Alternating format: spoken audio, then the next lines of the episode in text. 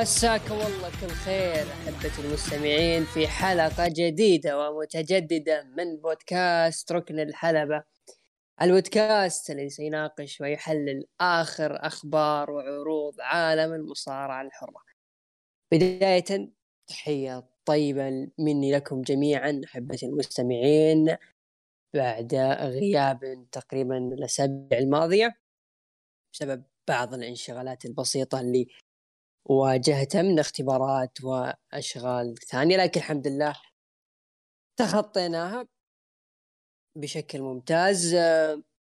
بالتوفيق لجميع اللي لسه ما بعد خلص اختبارات يعني ما عليه. شدة وتزول واللي مأجز نقول لهم إجازة سعيدة استمتعوا ببقية أيام الإجازة. طبعا هذه الحلقة برعاية محتوايز. هذه الحلقة رقم 119 معكم أخوكم عبد الرحمن أبو عوف وبجانبي صديقي وزميلي العزيز الباريستا عبد الرحمن. مساك الله بكل خير. بالبداية مو بجانبك أنت مدينة وأنا مدينة. ثانيا آه تحية. ندرس اللغة العربية. نعم. نعم نعم. ثانيا لا لا, لا. ثانيا هذه حلقة بالتعاون مع مع حبايبنا محتوايز. welcome back أبو عوف. welcome back آه أخيرا يعني بعد الغياب تركتني أسبوعين الحالي. يعني جالس أتكلم درجة إنه بودكاست كان مدته نص ساعة ف ما كان عندي شخص أقدر احارشه بجون سينا ما عندي شخص أقدر احارشه بليف مورجن آه لا دقيقة دقيقة دقيقة. الحين هي صدفة يعني إنه ما جت الحلقة اللي أرجع فيها إلا 119 الله يسامحك يا عبد الرحمن بس.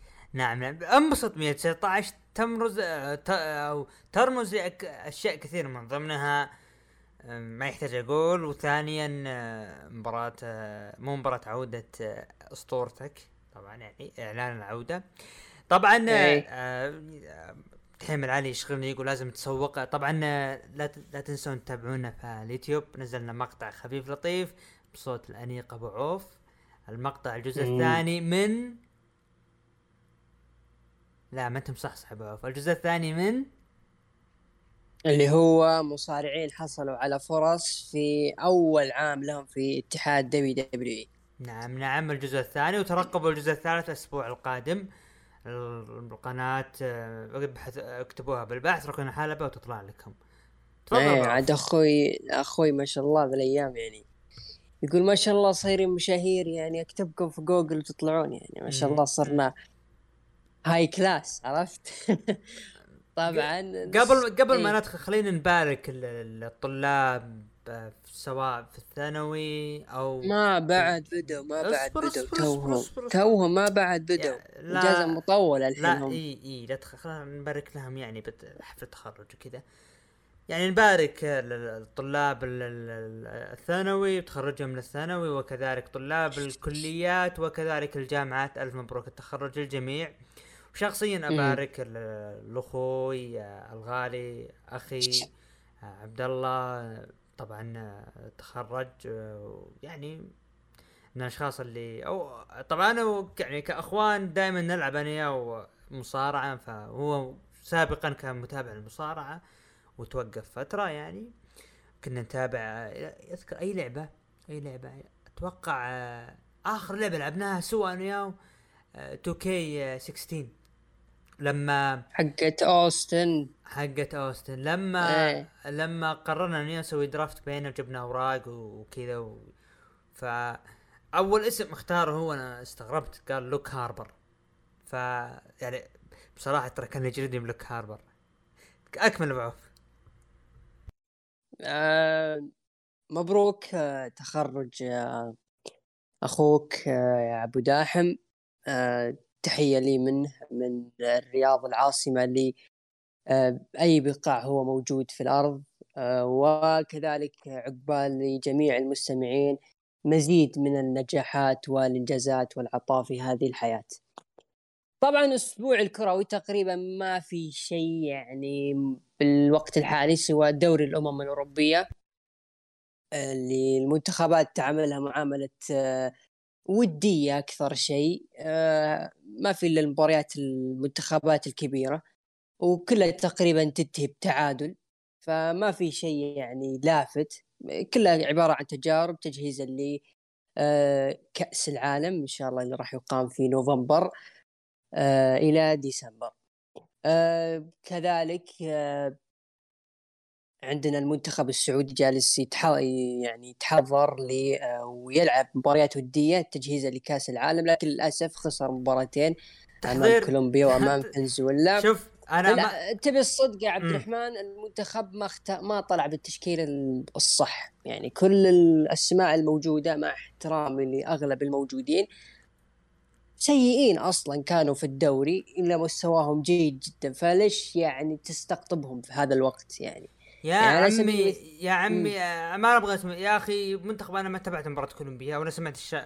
الشباب آه، زملائي قالوا انه مباراة منتخب ممتازة ضد كولومبيا. فقررت اليوم أتابع فنزويلا. قلت ليش لا خلينا نتابع فنزويلا. طبعا معلومة فنزويلا اللي فاز علينا اليوم 1-0 هو ترتيبه الأخير في تصفيات كأس العالم لقارة كوبا أو لقارة أمريكا الجنوبية. مباراة مو سيئة لا اللي بعده. تتخيل إنه منتخب فنزويلا يخطي بكور تنقطع منه المنتخب السعودي فجأة هجمة له بتنقطع من المنتخب السعودي؟ ما في أي شيء. يا أخي لا تجامل. الله يرحم والديك أنا بعطي أسامي يعني. آه، البيشي. يا عمي غريب احتياط وأساسي. لا تقولي لا غريب يلعب يسار سالم وغريب كلهم يلعبون يمين ويسار. هذه نقطة. النقطة الثانية لا جامي. أساسي والاحتياط الغنام. والقلوب زياد الصحفي سيء سيء. أنا من زمان ما كنت معتبره لاعب أصلا أذكر مع اتحاد كان محور. والاشياء اللي خلاه يشتري هدفين ضد الهلال اللي ملعب ملك فهد اللي من نص الملعب اي من نص الملعب. والشيء الثاني آه، عندك اللي هي دفع الهلال برضو باسيا فالسوء اللي إحنا ماشيين فيه يا أخي انت اثبت على تشكيلة. تشكيلة هذه انت تحس انها جاهزة لكأس العالم. بين الشوطين غير. اللاعب السيء طلعه المباراة اللي بعد اللاعب اللي قدم أداء سيء الشوط الأول ما يلعب المباراة اللي بعدها ترى انت تلعب مع بولندا. لا تستهين بولندا ترى. انت تلعب مع المكسيك. لا تستهين فيهم. منتخبات باستثناء الارجنتين يعني الارجنتين مستحيل. ممكن المنتخب يسوي شيء لكن نتكلم إحنا كورق. حبيبي انت راح تلعب كاس عالم. المفترض انه تثبت على تشكيلة معينة. أنا عارف إنه ما عندنا مدافعين كويسين. أنا عارف إنه علي بليهي أفضل السيئين. أنا عارف إنه آه، العمري أفضل السيئين. لكن أحمد شراحيلي فترة من الفترات مع الشباب كويس مو زياد الصحفي سيء. ليش بتستدعيه؟ اللي وختاما اخر شيء. أنا استغرب عبد الرحمن العبيد مستدعى المنتخب واحتياط مع الهلال هذه النقطة اللي تأكد لي أن المدرب أقسم بالله العظيم اختياراته مثل وجهه. انت شايف الحارس مين يعني محمد العويس يعني له شهرين احتياط في الهلال وحاطه أساسي. مشكلة مشكلة المنتخب اختيارات غريبة عجيبة و... وهذا يعطيني يعني بعد نظر إنه المنتخب ما راح يروح بعيد في كأس العالم. يعني لو تشوف المجموعة الأرجنتين بولندا المكسيك الميزة اللي مشتركة بين المنتخبات الثلاثة هذول إنهم يعني فيهم لعيبتهم فيهم قوة بدنية حلوة يعني كويسة تناسب يعني إنهم يهاجمون. للأسف بنية لاعبين للأسف سيئة جدا يعني لما نقارن مثل هذه المنتخبات. يعني قد وهذا اللي صار هذا اللي صار اليوم. كولومبيا مع فنزويلا يا رجال سلمان الفرج اللي حارش حمد الله ويفقع وجيه خلق الله ما هو قادر حتى يكنتر. يسوي كنترول على الكورة فهذه مشكلة يعني. فالمنتخب يعني حاليا مع هذه الفترة الودية هذه ما هو ابدا يعطينا مستوى مأمول منه. ممكن يتطور ممكن لكن لابد يكون في تجهيزات على مدى مدار تقريبا قدامنا أربع شهور. أربع شهور كافي جدا إنك تبني منتخب ومنتخب يكون منطقي مو منتخب مجاملات زي ما قال عبد الرحمن في آخر بودكاست كنت متواجد فيه. آه هذا تقريبا أخ ما يخص عالم الكرة. عالم الرياضة أكيد لا حديث يدور حول نهائي ال NBA النهائي شغال هناك حريقة.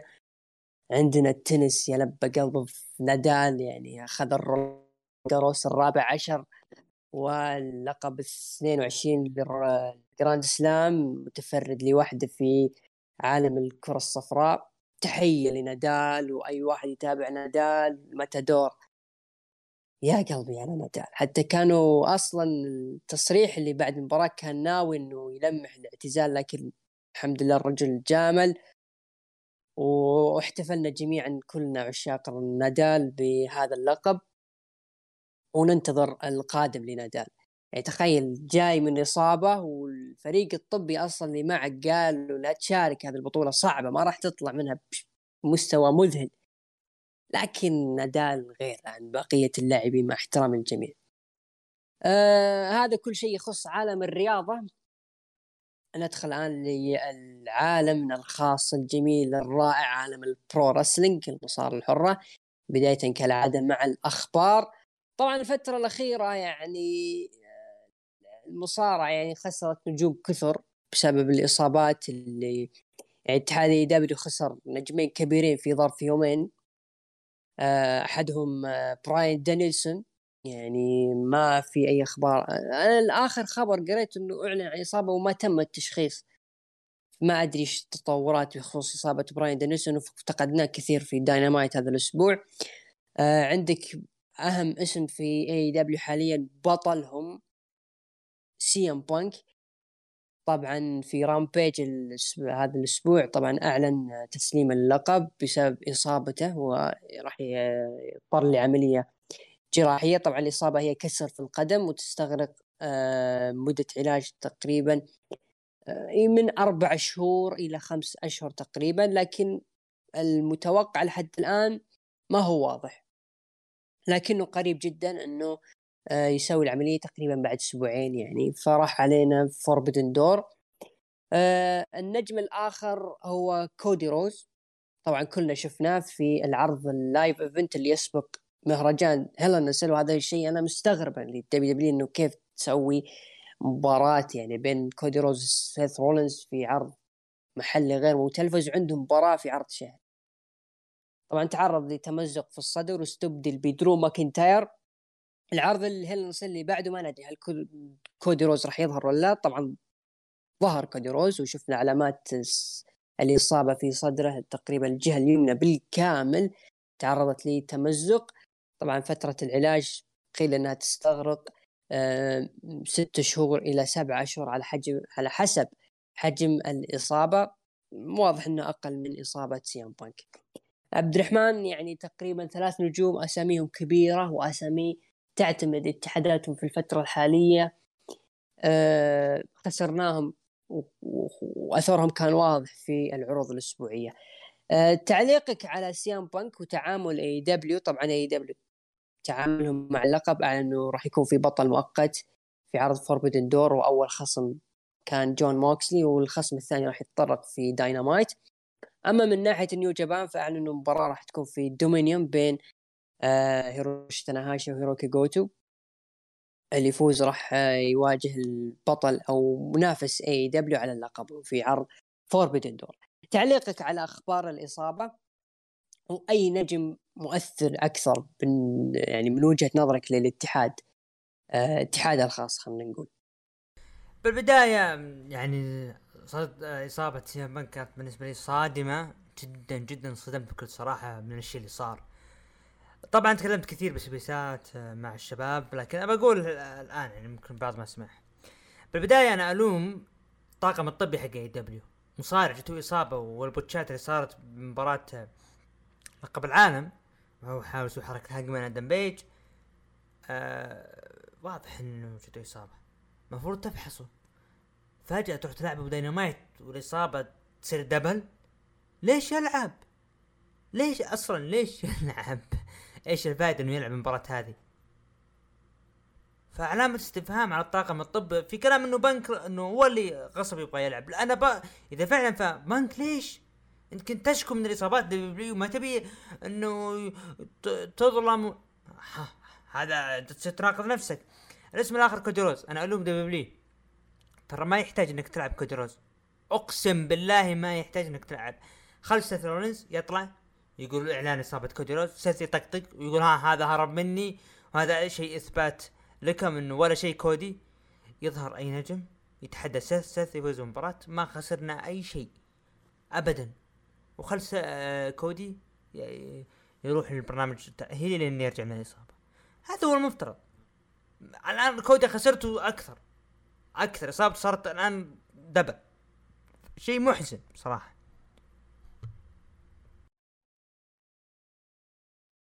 بانك آه، المشكلة في AEW نشوف إنهم خطأ. مثل ما قلت ناقشنا في Space إنه ما يناقشون المباريات مع بعض ما يحترمون أعمار بعض. يعني أنت يا بانك لك سبع سنوات غايب عن ال wrestling تماما. حركات يعني قوية يعني حركة هانجمان ترى صعبة كثير يعني وهانجمان يعني أكيد إنه يتضرر منها يعني لما يسويها بشكل أسبوعي أكيد يتضرر. هذا هو نجم كل أسبوع نشوفه. فما بالك كبير في العمر وله مدة كبيرة ما نافس في أي عرض مصارعة. فهذه مشكلة سي إم بانك وهو خسر نفسه يعني كبطل AEW خسر يعني ثقة الجماهير فيه. يعني لو تشوف الناس لما تتكلم عن بانك وإنه كنا ناويين مباريات أحلام وعلى رأسه هيروشي تاناهاشي لكن سواها مرتين هو يعني. في داينامايت الأسبوع الماضي لو تذكر لما صار في botch في عرض داينامايت مع ال FTR وتعرض للإصابة هناك. فهذه مشكلة. كودي رودز نفس الشيء أنا أتفق معك. كان خطأ من ال WWE إنه تدخل كودي رودز أو على الأقل يعني ما تكون مستوى المباراة مثل المستوى اللي طلعت فيه حقيقة في مهرجان Hell in a Cell كان ممكن تكون أخف أو على الأقل تكون النتيجة عكس اللي صارت لكن ال WWE تبغى تكبر من كودي أكثر وأكثر وهذا هو. خسروه مده سبع شهور ك maximum. اللي بعده يقول لك إنه في خبر إنه في حزمة تسريح من جديد في عرض تي 2.2 قريبا. المواهب يعني حددت لهم ال WWE مدة تقريبا ست شهور لإثبات موهبتهم وإلا سيتم التخلي عنهم. طبعا كي أكيد إنكم تقولون يعني كيف ممكن نقيم المواهب. إحنا ما شفنا العدد بسيط من المواهب اللي موجودين في المركز التدريبي. في عرض يسوونه NXT بشكل أسبوعي تقريبا كل يوم جمعة مع SmackDown اسمه عرض NXT Level Up نسبة كبيرة من المصارعين آه من NXT في المركز التدريبي يصارعون هناك فإنكم راح تشوفونه هناك. تقريبا نفس عرض AEW Dark نفسه بالضبط. آه أكثر الأسماء اللي يعني كان عليها العين كان سانتوس إسكوبار طبعا في حسابه على تويتر أرسل صورة آه، وجهه آه، مقنع وما في أي علامات على NXT فهو أحد المرشحين أو خلينا نقول المتوقعين إنه ممكن يغادر NXT وهذه يعني خسارة كبرى لل WWE نفس الفترة اللي خسرت فيها اندراد العام الماضي هي نفسها سبحان الله الفترة اللي راح تخسر فيها سانتوس كبار وهم في حاجتهم صراحة نجم لاتيني في الفترة الحالية. ما في بالي والله أس اسم محدد لكن أكبر اسم حاليا سانتوس كبار فهذه مشكلة كبيرة لسانتوس. آه اللي بعده طبعا أعلن في عرض رو هذا الأسبوع في تاريخ يوم 28 يونيو المقبل أي اليوم الذي يسبق أو اللي يعني الموالي أو اللي بعد عرض Forbidden Door أعلن عن عودة المصارع الجميل جدا جون سينا في ذكرى مرور آه، عشرين عام على انطلاقته في مسيرته على الحلبات ال WWE فمنتظرين إن شاء الله جون سينا لكن أنا بالنسبة لي حزين جدا على موضوع جون سينا يعني ما تسوى رجعته إذا كانت مع أوستن ثيري يعني من هو أوستن ثيري عند جون سينا حقيقة؟ يعني أنا داري إنك زعلان يا عبد الرحمن لكن عط تعليقك إن شاء الله ولا بتستنى العرض Raw يعني خلينا نخليها لا لا أنا أنا أنا أنا راح أكون يعني آه في حلقة اليوم هذه راح أكون شخص يعني مسالم. لكن بخصوص NXT أنا أبد. جون سينا تكلم طبل قول لي تبي هذه الحلقة حلقتك. لكن آه بما يخص NXT أنا عندي كلام بعد نهاية عرض NXT. طيب إذا ندخل مباشرة للعروض الأسبوعية. آه، نبدأ بعرض SmackDown اللي صار في أوهايو. آه، اللي افتتح العرض بدخول ال New Day طبعا رحبوا بجميع في عرض SmackDown. طبعا قال اكسيفر وودز إنه هذا أفضل مكان نتكلم فيه هو الانتصار. تكلم عن عصابة شيمس Fight Night وإنهم أزعجونا الأسابيع الماضية. لكن كل شيء انتهى بعد ما فزنا بمساعدة درو ماكنتاير. طبعا دخل درو وقال أنا أثني على شخص يتابعنا من المنزل اللي هو بيج اي وقال إنه ما أحد نساك الجمهور آه، بدأوا يهتفون له وقال إذا كنت بمأزق فبيج اي موجود. قال كوفي كينغستون عندنا هدية لك راح تعجبك وطلع شورت بيج اي لكن دقت موسيقى عصابة Brawling Brutes وشيمس زعلان قال إنه فوزكم الأسبوع الماضي كان بالحظ مثل أهل أوهايو. وبطولاتكم وتعرفون هذا صحيح ولكن عندنا علم إن ليتل داي يقصد درو ماكنتاير. آه، كان مستعدين للقتال وقال شيمس هناك ف... صار في فجأة من بوتش على ال New Day. طبعا صارت مباراة New Day ضد Brawling Brutes. انتهت المباراة بانتصار فريق آه، Brawling Brutes. آه عصابة أو العداوة بين ال New Day والاسم العصابة الجديدة أعتقد Brawling Brutes. كان حسبت ال Fight Night. آه طولت كثير يا عبد الرحمن تقريبا من بعد Backlash أو في Backlash صارت العداوة ولا زالت العداوة مستمرة يعني. ما تدري هل في شيء next العصابه ومتى تنتهي يعني العداوة اللي بينهم؟ بوتش آه ماشي صح. هذه العداوة هو هي هي فعلا هذه العداوة هي هي كلها تتمحور على بوتش. نعم زعلنا إنه صار اسمه من بيت دن إلى بوتش وإلى آخره لكن حرفيا الآدمي قدم شيء جميل جدا وأهنيه صراحة. آه الاسم تمنيت إنه يستمرون على اسم Fight Night حلو الاسم هذا ترى. امم آه مشكلة إن المكتوبة عندي بالعربي لكن لو حصلت ال spelling في الإنجليزي ممكن أعرف إيش سبب التسمية Brawling Brutes لكن هل هي قريبة من Peaky Blinders ممكن. والله العداوة بيني وبينك اخذت شق طويل يعني. ما في نجم إلا دخل في العصابة هذه ماكنتاير أعتقد كان في مات ريدل على جنب وكان في بعد ناكامورا على جنب. و... وتبادل في الانتصارات مرة اكسيفر وود يفوز مرة كوفي يخسر مرة بوتش يفوز مرة لا بوتش ما أعتقد فاز ما قد شفت فاز. الريج هولند أو شيمس يفوز فالعداوة تمطيط تمطيط في تمطيط. فمشكلة العداوة هذه لا نتمنى إنها تنحل وأعتقد راح تنحل في Money in the Bank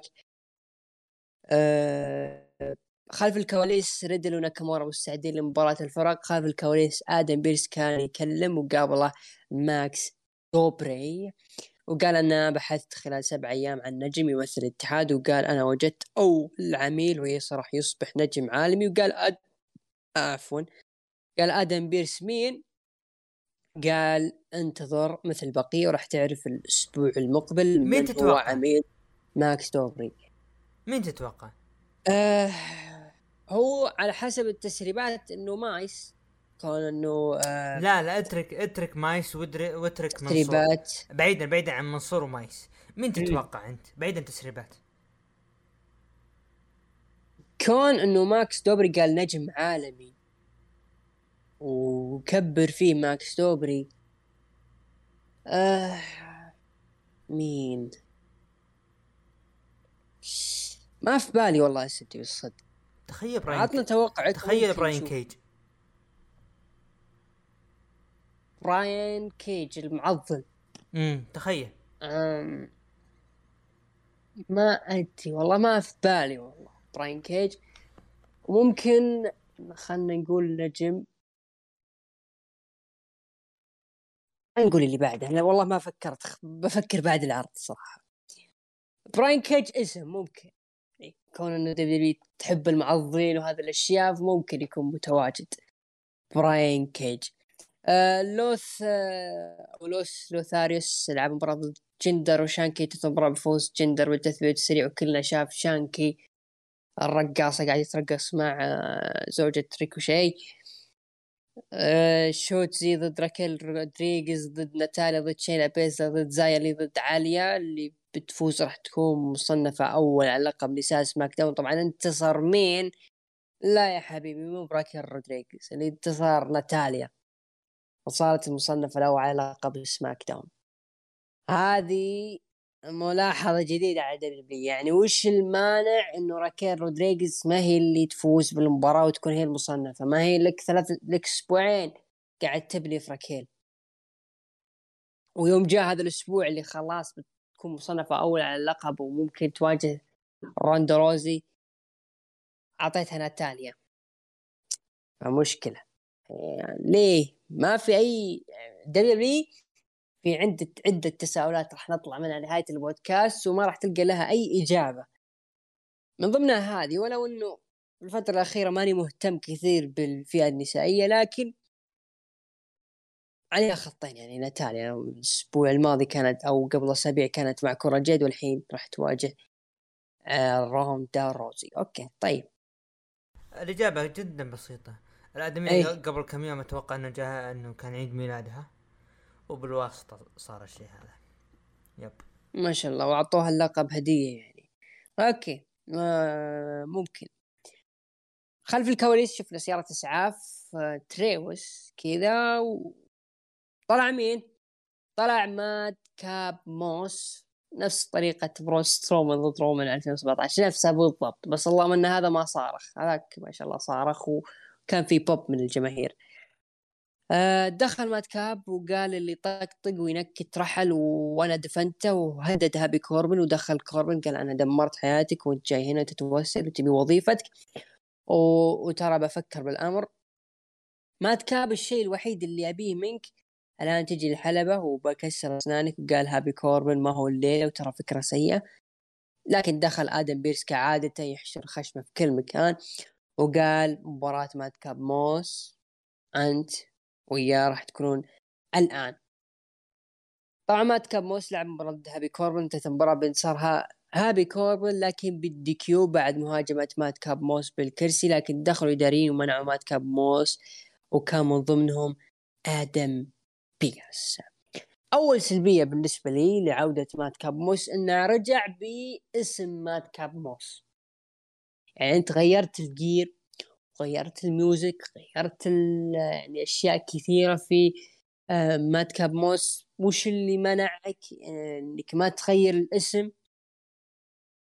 أنا ما أدري يعني ما في أي آه، مبرر لاستمرار ماد كاب موس. إلا إذا الدبليو بي تبغى تكمل على اسم ماد كاب موس كون الناس يعني عرفت ماد كاب موس ممكن. لكن أنا بالنسبة لي كان مفترض يتغير اسمه يرجع أعتقد كان اسمه ريديك موس.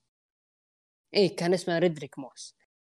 ففعلا هذا اللي طلع من سيارة الإسعاف هو ريديك موس وليس ماد كاب موس لكن للدبليو كالعادة وجهة نظره هي اللي راح تمشي قرارها علينا.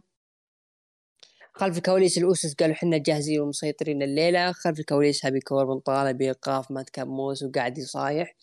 قال آدم لا لا أنت اللي هاجمته قبل ثلاثة أسابيع والحين جايني تبي إيقاف؟ لا يا حبيبي. أنت وياه راح تكون في مباراة أخيرة في Hell in a Cell وراح تكون مباراة بدون قوانين. الأسبوع المقبل وولتر ضد ريكوشي على لقب القارات. في SmackDown يعني أنت يا عبد الرحمن إيش رأيك؟ ماد كاب موس وهابي كوربن No Holds Barred في Hell in a Cell بينما لقب القارات وولتر ضد ريكوشي في SmackDown. في أكثر من مبرر يا عبد الرحمن غير؟ في مشكلة طيب. ممكن. اي في مشكلة. أنت إنه والتر مم. والتر وريكوشي يعني محتاجين هذه ال shot ومحتاجين الأضواء. كانوا اولا اولا اولا لا تصير عنصري. آه على يمين أنت أنت متعنصر على بارون كوربن. أنا أعطيتك حرية تتكلم عن جون سينا. ما قلت أي كلمة. ما تكلمت عن جون منطقيا سينا. منطقيا منطقيا كيف أه؟ عداوة كانت ما بين جونثر و درو جولاك فجأة أعلنوا مباراة لقب قارات. تبغاها على طول. بعرض شهري. طيب كيف بتكون لها بناء؟ عكس بي آه بارون كوربن وما تكمل هذه مبنية من زمان ولازم تنتهي ب Hell in a Cell فنعم هذا هذا اللي صار باختصار. لا لو كانت مباراة جونثر مبنية بقول كلامك صحيح لكن ما هي مبنية. آه، تم الاعلان بنفس العرض انه الأسبوع القادم بس. شلون؟ تبغاها يعلنون ب Hell in a Cell يا أخي سهلة. مادكاب موس وهابي كوربن تنتهي فوز مادكاب موس. اللي بعدها وولتر وريكوشي يصير بينهم segment ويلا الأسبوع الجاي نشوفكم في Hell in a Cell بسيطة. لا لا لا. آه، بعد بيومين أصلا العرض قبل Hell in a Cell بيومين. كيف بيوم وليلة يصير الشيء هذا؟ إي عادي. وش المشكلة؟ يلا ما عليه هي على لقب القارات يا أبو أنا أنا بمشيها. شلون تحط مباراة على لقب قارات وأنت ما بنيتها؟ مباراة ما, ما تم بنائها شلون تحطها؟ الله أكبر يعني شيء يتم بالبناء. يا ما شفنا مباريات يعني عروض شهريه ما كان فيها بناء يعني لا لا لا, لا. عندك Survivor Series آخر واحد ما كان في بناء. وش ما كان في بناء؟ آه SmackDown ضد ال Raw كيف ما في بناء؟ ما يحتاج إيه ما كان في بناء. من اسمه؟ اعلنوا أعلنوا الأسماء في اليوم الثاني. في يوم الليلة أعلنوا سيث رولنز دومينيك درو ماكنتاير شيمس. مباراة آه، بعنوان Raw ضد SmackDown ما يحتاج بناء. ليه ما يحتاج بناء؟ عرض ما يحتاج بناء. يعني يعني انت الآن انت الآن لما يجي آه، مباراة مثلا Royal Rumble لازم كل المصارعين اللي يشاركون بالمباراة هذه يصير لهم بناء؟ لا مو خلاص من اسمه من اسمه Royal Rumble فرصة للجميع. فمن عنوان؟ بس في قصتين تصير. أبا على جونثر جونثر ما فيها بناء. لو فيها بناء أنا أقول معك حق لكن ما فيها بناء. إي بس يقدرون يصرفوا لهم بناء من تحت الطاولة كعادة. okay أنت ما تبغى بس لأنه لا بس لأنه انت لأنه أنت كاره كاره البارون كوربن. رغم إني أنا شخص اليوم حيادي جدا جدا جدا ما حبيت أتكلم عن جون سينا ابدا لا بسوء ولا حتى بمدح. شخص محايد وصامت.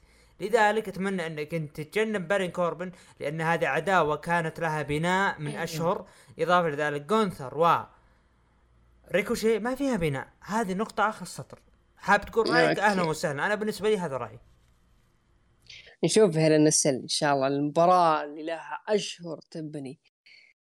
طبعا مباراة على لقب فرق Raw و SmackDown.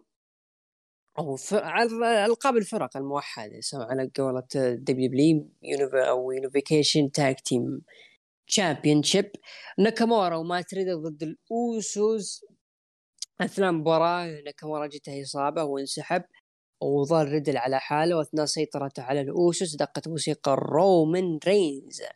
لكن ما ظهر رومان. وتشتت مات ريدل والاوسوس ثبتوه حافظوا على الألقاب. طلع سامي زين هو اللي مشغل الموسيقى ومات ريدل عصب بنهاية المباراة وهاجم سامي زين والحكام أبعدوا. آه في شيء جديد بخصوص ناكامورا. أنا ما اكدب الأمانة قليل اهتمامي فيه خصوصا الفترة اللي كنت فيها يعني ما كنت يعني مهتم كثير في البزنس. ما أدري هل ناكامورا إصابته عادية أيضا ولا نفس الحبايب يعني مصاب وعطنا رأيك بخصوص المباراة. باختصار انفصال ما ما تريد راندي اورتن شبه رسمي تم. أو عشان يوضحون راندي راح يرجع ويقلب على مات ريدل. مات ريدل راح يدخل بعداوه مع رومان رينز الأشهر القادمة اللي يتدخل فيها. مم. راندي اورتون يتسبب خسارة مات ريدل ويقول أنت يا مات ريدل أنت سبب الخسارة. أنت اللي خسرت الألقاب. ليش تاخذ ناكامورا كزميل لك؟ وليش من الأساس تتكلم من عن علاقة عصابتنا بأنه ممكن تنتهي وأنا ما قلت أي شيء. فهذا اللي صار. بالنسبة لي للأسف SmackDown هذا سيء جدا باستثناء الافتتاحية البرومو اللي صار ما بين New Day و ال Fight Night وكذلك حركة سامي زين. كانت حلوة صراحة. أه تقييمك لعرض SmackDown؟ أربعة من عشرة.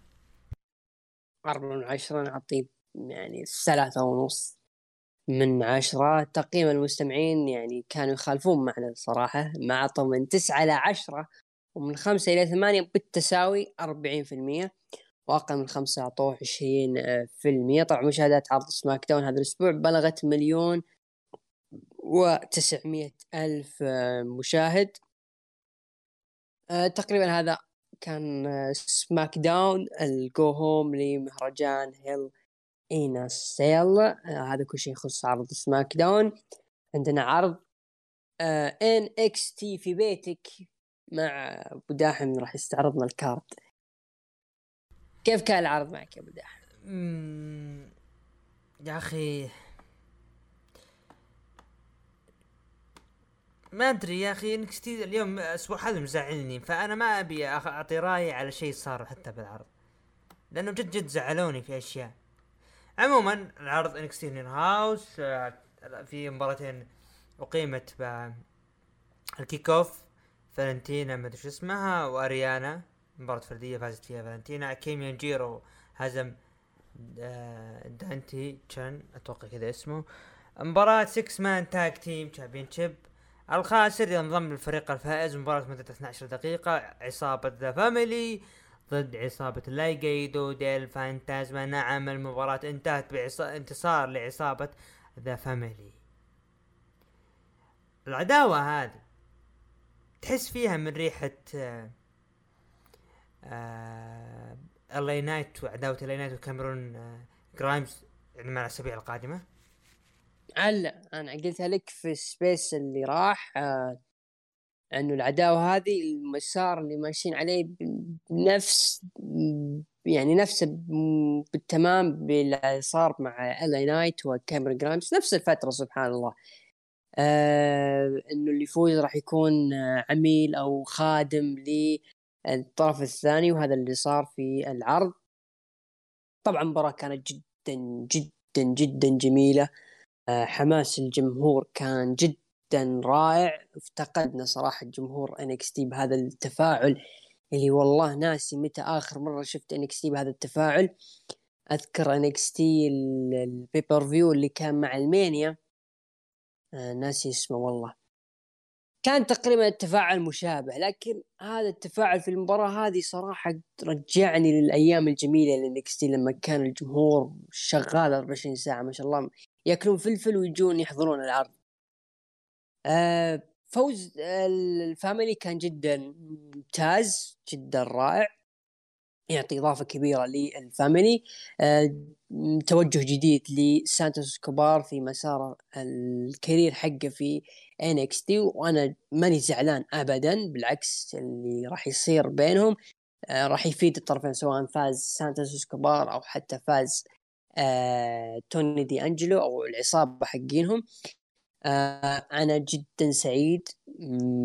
فالاشياء اللي صارت في NXT اللحظات الجانبية بين الطرفين أيضا تخليني أتحمس لعرض NXT وش ممكن يقدمون هذولي الشخصيتين الفاصلتين على بعض. وهذا الجميل يعني اللي مع توني دي أنجلو ما عرفت اسميهم صراحة اللي لابسين هذه القبعة هذه. آه لورينزو أيضا. آه واحد من اسمه لورينزو والثاني دونيفان ممتعين صراحة أفضل بكثير من راول مندوزا واللي والدبلن اعتقد اللي معه. خواكين فارضين ش... فارضين شخصيتهم على أو فارضين شخصيتهم بجانب توني دي انجلو فمعطين فعلا الوزن ل The Family يعني وتحية صراحة ل Don of NXT انتصار مستحق صراحة. المباراة اللي بعدها Toxic Attraction حبايب أبو عوف جيجي دولن وجيسي جين حاملات الالقاب على مباراة ضد آه، أعوذ بالله. كاتينا تشانس وكيدن كارتر على ألقاب الفرق. أصلا ما أدري شنو هذا هذول طول عمرهم يدخلون يتحدون وما في فائده طبعا Toxic Attraction حافظوا على الألقاب. تعليق. كيف أنا ما تابعت المباراه كارميلو هايز ضد كاميرون جرايمز على لقب شمال أمريكا. حامل لقب كاميرون جرايمز المباراة كانت مدتها 15 دقيقة. المفاجأة كارميلو هايز يحقق لقب شمال أمريكا للمرة الثانية خلال 15 دقيقة. رايك؟ آه، أيضا مباراة جميلة صارت في العرض. الاثنين كان بينهم تناغم ممتاز. آه، مثل ما قلت نتيجة فوز كارميلو هايز كانت صادمة. آه، ما كنت متوقعها ابدا لكن سيناريو المباراة كان تقدر تقول مايل لكارميلو كان هو المسيطر خلال المباراة. كاميرون جرايمز سوى اللي قدر يسويه لكن آه، فاز كارميلو بالأخير.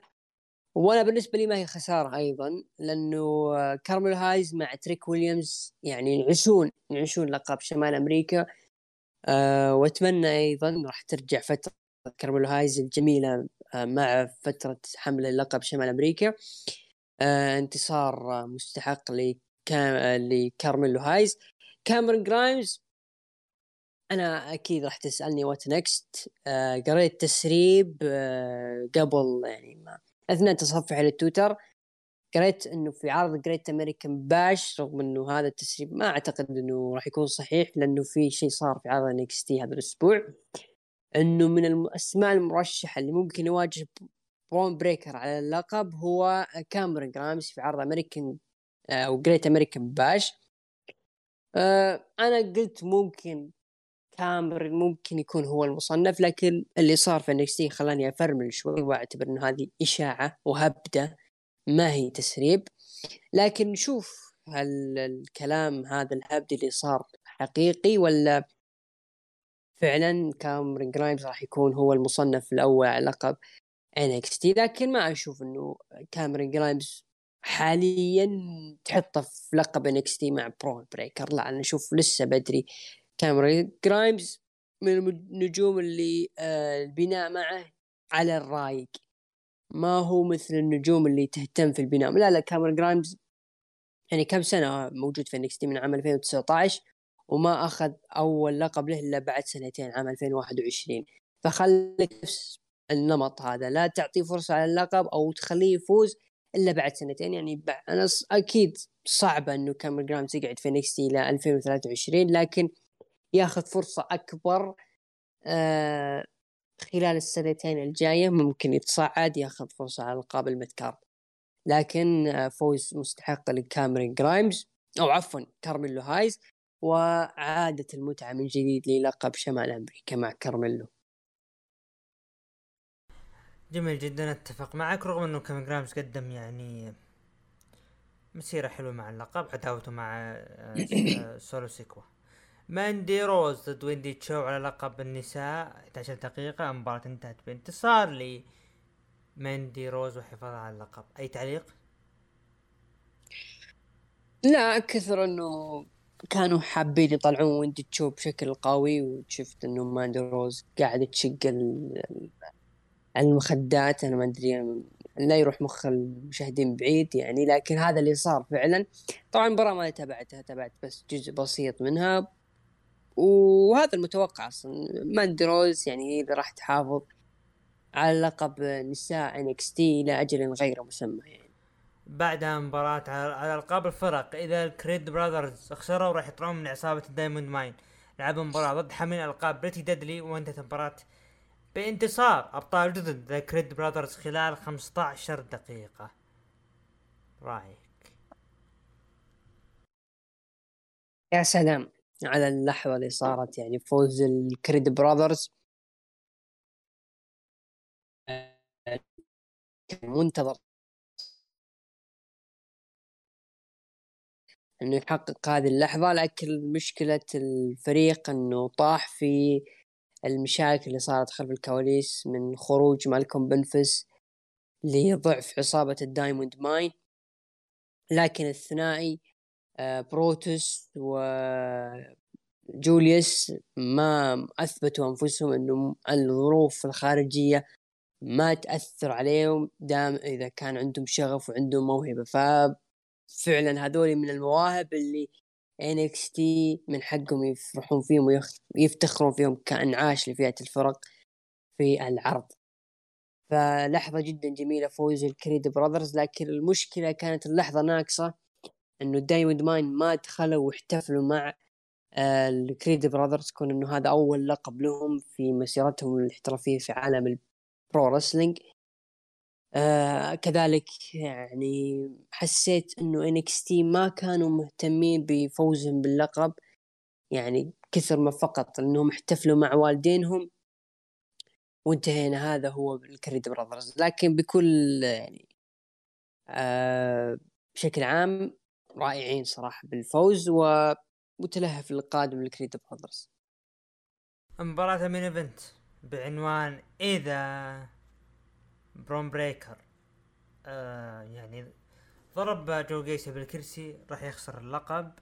طبعا مباراة مدتها 15 دقيقة على لقب شمال أو عفوا على لقب NXT. البطل برون بريكر ضد جو جيسي انتهت المباراة بانتصار وحفاظ برون بريكر على اللقب. رايك بختامية NXT In Your House وتقييمك العرض النهاية كانت يعني ضعيفة بمقارنة المباريات الألقاب السابقة. السبب مو فوز برون بريكر كثر ما هو آه، مستوى جو جيسي في المباراة كان جدا سيء. جو جيسي صراحة حملة ضعف في ال main event. يعني انت في ال main event وفي حدث رئيسي يعني كان مفترض إنه يعني تقدم شيء يعني ينافس المباراة اللي سبقت. على النقيض تمام برون بريكر لا كان مبدع صراحة في المباراة وكان يستحق الفوز والانتصار هذا. وهذه ثاني مباراة صراحة يبهرني فيها برون بريكر بالأداء. بعد مباراة أمام دولف زيجلر في العرض اللي بعد الرسلمينيا اللي نسيت اسمه. أبغى أتأكد بشوف وش اسم العرض. فوز برون بريكر واستمرار حمله للقب. تقييمك العرض؟ العرض جيد جدا صراحة فأعطيه أنه تقريبا ستة ونص إلى سبعة من عشرة. بالنسبة لي أنا أعطيه سبعة من عشرة المتابعين قيموا العرض من تسعة لعشرة بواحد وعشرين بالمية ومن خمسة لثمانية قيموه بسبعة وخمسين بالمية وأقل من خمسة قيموه برضو واحد وعشرين بالمية. هذا بما يخص عرض انكستي In Your House بعدها نروح لعرض المنتظر العرض الشهري Hell in the Cell افتتاحية العرض بي... على على لقب نساء ال Raw والبطلة بيانكا بالير ضد المتحدية. آسكا ضد برضو المتحدية الأخرى بيكي لينش. انتهت المباراة خلال 18 دقيقة بانتصار. وحفاظ بيانكا بالير على اللقب. رأيك؟ مباراة جميلة أجمل افتتاحية صراحة في عروض ال WW يعني صارت ال W تهتم في الافتتاحيات العروض الشهرية وهذا شيء حلو صراحة يخليك تتابع العرض. الجميع أبدع خصوصا بيانكا بيلر كانت أدائها خرافي صراحة في المباراة قدمت كل شيء كانت هي نجمة المباراة. آه نتيجة المباراة أنا بالنسبة لي عبارة عن تبادل في زي ما تقول الشخصيات خصوصا بين آسكا وبيانكا بيلر بيانكا بيلر تحولت من بطل محبوب إلى tweener وآسكا بالنسبة لي صارت بطل محبوبة لدى الجماهير. لو تلاحظ خلال بناء المباريات كان بيانكا بيلر محبوبة وآسكا tweener. يعني تسوي أشياء مكروهة لكن الجمهور حابينها. بعد المباراة هذه لا أنا بالنسبة لي بيانكا بيلر بتكون بتسوي أشياء شوي خارجة عن شخصيه أو نمط بيانكا بلير لكنها راح تكون محبوبة لدى الجماهير وكذلك آسكا راح تكون بطلة محبوبة. بعدها بو... بوبي لاشلي لعب مباراة handicap match ضد اوموس و MVP انتصار لبوبي لاشلي بعد ما أخضع MVP خلال ثمان دقائق أي تعليق؟ لا. المباراة اللي بعدها. كيفن اونز هزم إيزيكيل خلال تسع دقائق. بعدها Judgment Day. إيج داميان بريست ريا ريبلي لعبوا مباراة ضد AJ ستايلز فين بالر وليف مورجن انتهت المباراة بانتصار لفريق وعصابة Judgment Day خلال 16 دقيقة. رأيك؟ آه، مباراة جيدة. كان التركيز على ليف مورغان و آه، ريا ريبلي وكذلك داميان بريست و في المباراة كان عليهم التركيز أكثر بكثير من إيج و AJ ستايلز وصراحة أنا مستغرب من مستوى AJ ستايلز خاصة حسيت إنه ما كان جاهز للمباراة تماما وكذلك إيج مما ضعف كثير من مستوى المباراة. آه لكن فوز Judgment Day كان مستحق لأنهم يعني يحاولون يكبروا من العصابة أكثر وأكثر وكان في يعني انتظار للطرف الرابع إنه يظهر ويكون له دور في المباراة لكن الطرف الرابع كان له دور قوي جدا في عرض Raw فمتشوقين لعرض Raw اللي صار معهم.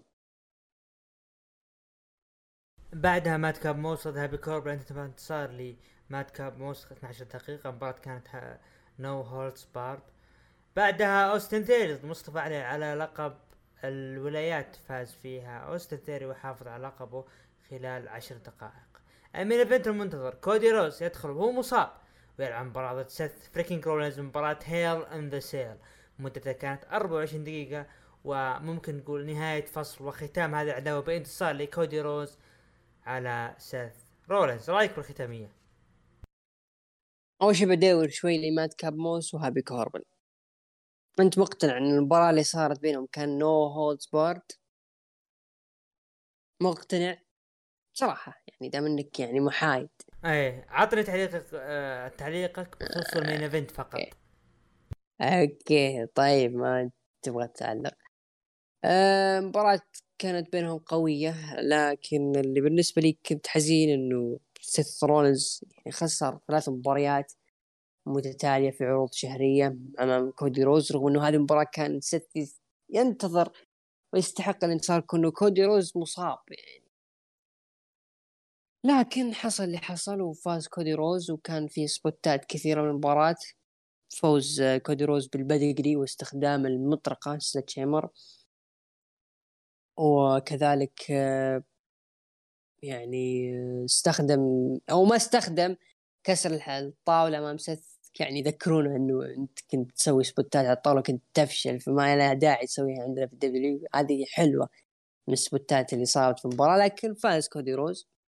ولا أدري ما الفائده من فوز كودي رودز دام إنه راح يغيب مدة سبع شهور عن حلبات ال WW بينما سيث الذي يتواجد ويبدع بشكل أسبوعي جالس يخسر فرصة ورا فرصة ورا فرصة. حرام والله يا W. طيب تقييمك العرض. العرض صراحة أعطيه خمسة من عشرة. أنا بصراحة أنا أعطيه خمسة ونص من عشرة. تقييم المتابعين قيم العرض بتسعة من تسعة لعشرة بعشرين بالمية ومن خمسة ثمانية قيموا بستة وستين بالمية وأقل من خمسة قيموا 13% هذا بما يخص عرض Hell in a Cell ندخل الآن العرض الأحمر العرض ال fallout ل Hell in a Cell افتتح العرض الكابوس الامريكي كودي رودز تكلم كودي عن عداوته مع سيث إنه من افضل عداوات في مسيرته ولكن ملف العداوة انتهى وتكلم عن عائلته ودخل سيث رولينز وقال إنه لا زال يكرهه لكن لكن بعد عداوتهم كسب احترامه وأن يستحق أن يكون وريث العائلة وصافحه وبعدها كودي. حي الجمهور وقبل ما يطلع صدم بهجوم سيث رولينز من الخلف بالمطرقة. أي تعليق ولا خلاص يكفي اللي قلناه بالحين نسال إيه يكفي اللي قلناه مباراة بيكي لينش ضد دانا بروك. طبعا أنت واضح إنك ما تبغى كودي لكن كودي ينتصر غصب عن الحاقدين بيكي لينش ضد دانا بروك. دخلوا حقين 24 7 champion وفازت دانا بروك. بعدين بيكي مسكت المايك قالت بأي حق تقطعون المباراة والمباراة تنعاد والمرة بتكون على لقب 24 7 championship بيكي لينش ضد دانا بروك. فازت دانا بعد ما تشتتت بيكي عن طريق آسكا. بعدها إعلان آه، أو هذه خليها بصوت أبو عوف. يا أخي بيكي لينش ودانا بروك. تدري لولا ال PG كنت أبو عوف أبو عوف أنا اعطيتك أنا أنا أنا أعطيتك مساحه أعطيتك دقيقة أنا أعطيتك مساحة إنك تعلن عن العودة وبعدها نروح لفقرة ميز وماريس لو سمحت. لا تقاطع طيب. يلا مو مشكلة. كنت أتمنى إنه بيكي لينش تقول stop that shit حقيقة. طبعا بعدها إعلان عودة جون سينا في تاريخ 27 يونيو وهو التاريخ الذي يجي بعد مهرجان Forbidden Door. وأنا أقول لجميع المستمعين ابتهجوا لأن عالم المصارعة راح يستعيد عافيته بعد عودة جون سينا. دخل ميز وماريس في فقرة ميز TV وأنا مسلسل إيه، ميز. اضحك اضحك ماريس هذا وجهي هذا وجهي ما كنت تقيم عروض روب تقييم عالي. بيكون حلقتين كل أسبوع وماريس تطبل زوجة دخل ريدل بعدها تكلم ريدل مع ماريس بالفرنسي. ووجد تحية راندورتن قال انت جاي قال ميز أنت جاي دايم تجيب طاري راندي. خلاص انتهى. وأنت كل يوم تنجز من برود لاين وقال اسكت يا ميز. أنا زهقت من كثر ما ألعب مع آه خادمي رومان وإذا رومان يظن إن الفوز على راندي كافي أنا راح أخذ آه، من لقب العالم الوزن الثقيل وصار يطقطق على ميز وماريس وماريس تحدث على مباراة ضد ميز لكن ميز رفض وصار هجوم من تشامبا على ريدل ويقبل ميز المباراة. مباراة ذا ميز ضد مات ريدل مباراة انتصار لذا ميز. بعدها مباراة الاوسوس ضد Street Profits فازوا فيها ال Profits وراح يكون المصنف الأول على القاب الفرق. وفعلا هذا اللي صار. أي تعليق؟ آه التعليق الوحيد بخصوص آه مات ريدل آه صراحة الشيء اللي ممكن تقول إيجابي صار في عرض رو هو تعامل WWE مع مات ريدل يعني كون إنه يعني أنت لما تلاحظ مات ريدل الشخصية الكرتونية أو الشخصية الكوميدية اللي كانت تظهر في العروض بجانب راندي أورتن راندي أورتن و RK-Bro ما تحس إنه هذا النجم ممكن يكون بطل WWE يعني يكون إنه ك... لو تجي تناظر ككاجوال أو كأشخاص يهتمون في WWE ما تحس إنه هذا ينكد كيف راح يواجه رومان رينز.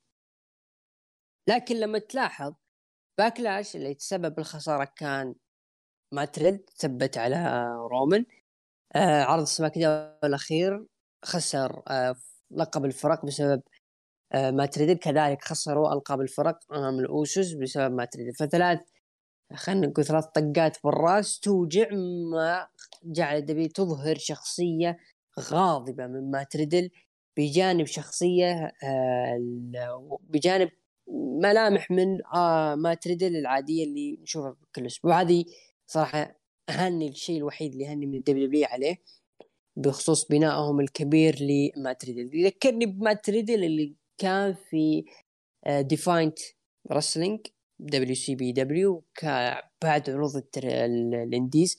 كان كذا نظامه okay حبيب لكني في البرومو وفي المباريات أكون شخص قوي. وهذه نقطة حلوة تحسب WWE إنهم اشتغلوا على مات ريدل أو ريدل بهذه النقطة. لكن الاستفهام الغريب صراحة تدخل تشامبا ولا أدري وش موقع تشامبا بالإعراب بجانب ذا ميز ومات ريدل إلا إنه إضافة على ال segment اللي صار.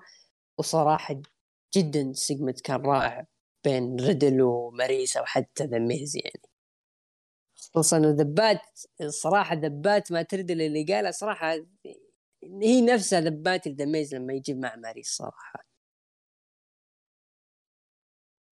طيب الأوسوس والستريت بروفيتس. الأوسوس مع البروفيتس آه، مباراة منتظرة وهذه خطوة كبيرة للبروفيتس. لكن كذلك البروفيتس ما هم أحس الفريق اللي ممكن يجلدون الأوسس صراحة وياخذون منهم ألقاب الفرق الموحدة. ممكن يسوونها الأوسس كمفاجأة كبرى في عروض دبليو لكن ما أعتقد. كان فيه صراحة بيني وبينك كان فيه فريق هو اللي ممكن يأخذ من الأوسس هذه الألقاب اللي هو الفايكنج رايدرز. لكن الفايكنج رايدرز للأسف آه، منسيين تماما من الدبليو لدرجة إنه ولا استغرب تسريحهم قريب. آه هذا هو سبقتني يعني تسريحهم قريب وأعتقد إنه يعني مع الحملة التسريح اللي راح تصير خلال هذا الأسبوع راح يكون اسمهم موجود يعني فايكنج رايدرز إريك وايفار للأسف. دخل بوبي لاشلي تكلم عن مباراة في سيل لكن دخل بطوليات آه، متحدة. آه ثيوري وقال يا الحبيب إنت داخل في فقرتي ليه ما ناخذ؟ يعني إيش عندك جاي؟ قال بوبي من أنت عشان جاي تتكلمي أنا أفضل منك. طبعا بوبي آه تحدى ثيوري على لقب الولايات لكن ثيوري رفض آه بوبي و وبعدها مباراة فير مهان ضد دومينيك ميستيريو وانتهت مباراة DQ بسبب تدخل ري ميستيريو. دخلوا عصابة الججمنت داي وتكلمت ريا ريبلي إنه اي جي ستايلز وفين بالر وليف مورجن حاولوا ان يسيطرون علينا لكن لا يمكن سيطرتنا. ولا فريق ولا ولا فريقنا ما له حدود ورسالتنا تصل بسرعة. وداميان بريست كلامك صحيح ويا ريا لن يقف أي أحد بوجهنا. مثل ريا ريبلي راح تفوز الليلة في ماتش الرباعية وتواجه بيانكا بلير في ماني إن ذا بنك تأخذ اللقب. ايج تكلم عن العصابة؟ قال وتكلم عن العصابة. قالت وفعلت وفازت في المباراة ووقفت بشموخ. وهناك نجم كان يراسلنا من فترة واليوم راح نكشف لكم العضو الرابع. من طلع تتوقعون؟ مين مين طلع فين؟ بالر. تكلم في ميرور انه بعد المباراة لفت نظر شجاعة ريبلي وقوة داميان بريست وإيج لذلك انضممت دون تردد. قال داميان شكرا يا إيج إنك قد تخلصوا من أي أحد يقف في طريقنا وهو أنت. انصدم إيج وفجأة هجوم العصابة كلهم على إيج. رأيك؟ أنا بياخذ الشيء اللي صار هذا يا عبد الرحمن نقطة نأخذ فيها وأنا نأخذ فيها ونعطي أنا وياك يعني. خلنا نبعد آه، كودي جون وبرين كورن على جنب. يعني مو شيء غريب صراحة تسويه دبليو دبليو إي إنها لها شهرين بالتمام والكمال تلفت انتباه الجمهور بما يخص جاجمنت داي والعصابة أن الناس هي عصابة شيء مختلف أو شيء مميز يصير في العروض وممكن تنقذ أسماء يعني إما منسية أو أسماء زهقت الدبليو دبليو وما في أي فكرة ممكن تطور فيها الدبليو دبليو وهذا جاجمنت داي كانت فرصة. يعني شفنا ريا ريبلي قدمت شيء يعني ممكن آه، يلفت الانتباه مع داميان بريست إيج شيء مختلف آه، يكمل فيه نهاية مسيرته أو نهاية عقده مع الدبليو دبليو فجأة كذا بكل برود العضو الرابع الناس متحمسة بري وايت خلاص هو العضو الرابع. فين بالر بكل برود ولا ويدخل بموسيقته وحماس الجمهور إنه هو face فعصابة جاجمنت داي عصابة heel فكيف heel و villain يعني؟ فكيف تخلي واحد مصارع ينضم للعصابة ودخوله face هذا أول شيء. ثاني شيء ما هي هذه الطريقة المثلى اللي تعلن فيها فين بالر إنه هو العضو الرابع. كان عندي قبل 24 ساعة فرصة. أنا لما جيت أراجع المباراة وراجع الأحداث بعد عرض رو كان في فرصة لعرض لدبليو دبليو انها ممكن تخلي الناس تتقبل إنه فين بالر هو العضو الرابع في عصابة جاجمنت داي لأنه لما كان يجهز يسوي ال Coup de Grace على ايج ووقفت فيه ريا ريبلي وصار بينهم touch مع آه ليف مورجن ليه ما يسوي فين بالر Coup de Grace على ليف مورجن أو يسوي ال Coup de Grace على اي جي ستايلز مثلا يتدخل اي جي و آه، أو اي جي يسوي tag مع فين بالر وبالر آه، يعني يسوي ال Coup de Grace ويقلب على اي جي وهنا ينضم فين بالر مع الجاجمنت داي هذه فكرة راح يعني بتكون حلوة لأنه عصابة جاجمنت أي مصارع ينضم للعصابة طريقته زي ما تقول آه، ملفتة للانتباه وغير متوقعة. مثل ما حصل مع ديمين بريست مثل ما حصل مع ريا ريبلي. فخلاص أي مصارع راح ينضم لعصابة Judgment Day يكون هذا طريقة انضمامه للعصابة. هذا الشيء الثاني. الشيء الثالث والأهم ليش دفنت كل ما بنيته. معلش يعني الناس اللي متحمسة إنه ممكن يكون في سبب وراء عصابة داي وهجومها على ايج ويكون القائد العصابة هو فين بلر يا حبيبي نسينا اللي سويته ال W مع ال Retribution مثل ما بنتها دفنتها بشكل سريع مثل ما سوت مع أليكسا بليس لما قلبت على بري وايت وأليكسا بليس كان منتظر إنها تسوي شيء فارق في عروض W هذه كيف ممكن تقتنع أو كيف متحمس إنه اللي صار مع إيج هو اللي يعني بيكون ملفت ومؤثر في العروض الأسبوعية القادمة. مع احترامي لكم. إيج خطأ تقلب عليه. خطأ كبير. صحيح صحيح. وإذا أنت تبغى تقول أو تبين إنه ايج راح يغيب لفترة يا أخي يعني بين إنه في المباراة تعرض لإصابة. تعرض لشيء يخلي داميان بريست وريا ريبلي في حيرة من أمرهم وش ممكن نسوي مع ايج وهنا ينضم في بلر ويقلب تسمح على تس... ابو ستايلز وليف مورجن تسمح لي أبو عوف أنا ب... بكمل كلامك وأتوقع الكلام اللي أنا بقوله الآن تقريبا بتتفق أنت معي. الان. الآن إيج أو العصابة هذه مثل ما قلت أنت عصابة أنت بنيتها من الشهور بقوة. تونا بسم الله ما نقول ما, ما يمدي نقول بسم الله العصابة بدأت. طاع ينقلبون على القائد. ليه؟ طيب. بتقولي عشان إصابة إيج ومدري إيش والى آخره؟ يعني أنت سويت الحركات عشان إيج جته اصابه طيب. السؤال. إذا إيج تشافى بت... ما راح بتقنع ما راح يكون في عداوه بين فين بالر وإيج وعليه من ياخذ العصابة ترى تبى تصير هذه. يا أخي في شيء أفضل. خلي إيج معهم يدخل فين بالر تمام؟ فين بالر يدخل. بعد ما يدخل فين بالر ينضم معهم. خلاص إيج يصير آمر الناهي بالعصابه ما يلعب. يصير آه بعدها بأسبوع أو آه بعدها بأسبوعين آه إيج يكتشفون إنه طايح وفي إصابة في أحد هاجم من الخلف. مين الشخص هذا ما يندرى وهم يحسبونه ايجي ستايلز فتستمر العداوه مع ايجي ستايلز وايج يختفي. بعدها بعد بشهور لين ايجي ستايلز يكتشف بأنه اللي هجم على ايج كان فين بلر وباتفاق مع داميان بريست بعدها ايج وستايلز ضد فين بلر وداميان بريست يلعبون مباراة بينهم. تنتهي العداوة وصلى الله وبارك. رأيك؟ أنا أشوف خطأ. إنه ايج يتم طرده من العصابة القائد ال top يتم لا لا طرده هو من العصابة هو, هو اللي انشا هو مو طرد هو ما طرد هم هم خلاص أنا أتكلم إذا هم صاملين على موضوع ايج إنه يشيلونه. ال booking اللي أنا قلته قبل شوي هو أفضل booking تقدر تسويه إذا أنت صامل ولا هو من الغلط إنه أنت تشيله؟ لأن العصابه ماشية صح. يا أخي شوف ايج تقريبا هذه السنة أو الشهور الجاية راح ينتهي عقده مع ال WWE اللي وقعه في عام 2020 كان مدة العقد ثلاث سنوات صح ولا لا؟ ايج بدا مسيرة بدا عودته في ال WWE شيء ملفت شيء رائع. ليش ما تنهي العصا... أو تنهي الروعة هذه بشيء ممتاز وخلاص يقفل ايج مسيره ممكن يكون أفضل مصارع عائد بعد سنوات طويلة للحلبات من جديد؟ هو ايج ممكن الناس تقارن ايج مع شون مايكلز لما رجع عام 2002 فليش لا؟ ما نقول Judgment Day تستمر وتحافظ على العصابة هذه. اللحظة اللي يطلع فيها ايج من العصابة بطريقة ما يكون بري وايت. إذا ال WWE تبغى تدخل بري وايت في العصابة هذه يكون هو بري وايت ال next leader للعصابة هذه.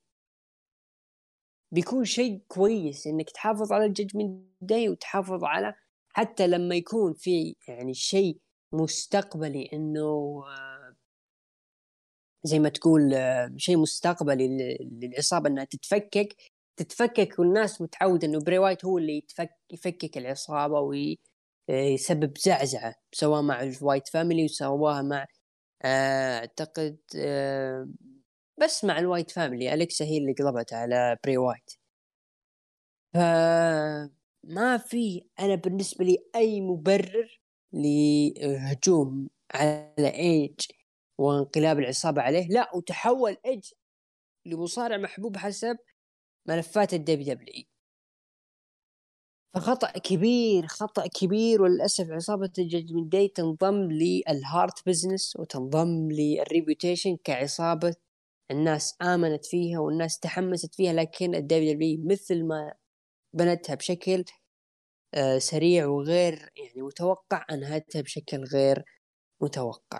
ما أنا بالنسبة لي ما في شيء إيجابي ممكن انتظره من العصابة و next chapter كلامك جميل جدا. بعدها أوماس ضد سيدريك ألكسندر فاز فيها أوماس بعد دقة موسيقى فريق ال Dirty Dawgs وطقطقوا على أوماس و MVP بصراحة أنا skip في تعليق عندك؟ لا لا نفس نفس الحدث الرئيسي مباراة رباعية الفائز راح تواجه بيانكا بالير على لقب نساء ال Raw. حبيبة أبو عوف ليف مورجان ضد الكسا بليس ضد دودروب وضد ريا ريبلي. انتهت المباراة بانتصار لريا ريبلي تصبح رسميا وهي اللي راح تواجه بيانكا بالير على لقب النساء في عرض Money in the Bank. وبذلك انتهى العرض بمشاهدات بلغت مليون و 872 آه، ألف بارتفاع كبير الأسبوع الماضي وكذلك أعلنوا أن عرض Hell in a Cell 2022 كان أكبر عرض مشاهدة في تاريخ العرض طبيعي عشان وجود كودي روز.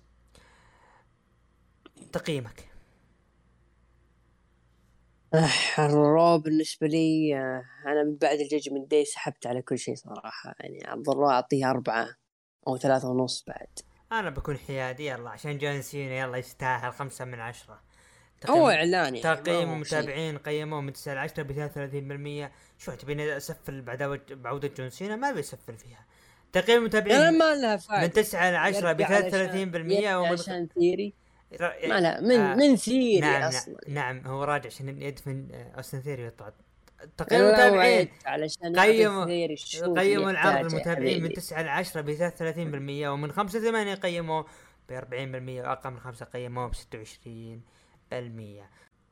ندخل الآن عرض NXT. طبعا فتح العرض تريك ويليامز وبطل شمال أمريكا الجديد كارميلو هايز. وقال تريك إن الأمور رجعت لوضعها الطبيعي ومسك كارميلو هايز آه، المايك وقال إن الفضل لك يا تريك والهدف كان تحقيق اللقب وهذا هو موجود. وأنتم تشاهدون أفضل نسخة مني وأنا ما أركض وراء الأحلام بالأحلام آه، أو عفوا الأحلام تركض لي والجميع يرغب ان يكون مثلي لكن لن يستطيع أحد. دخل سولو سيك وبارك له.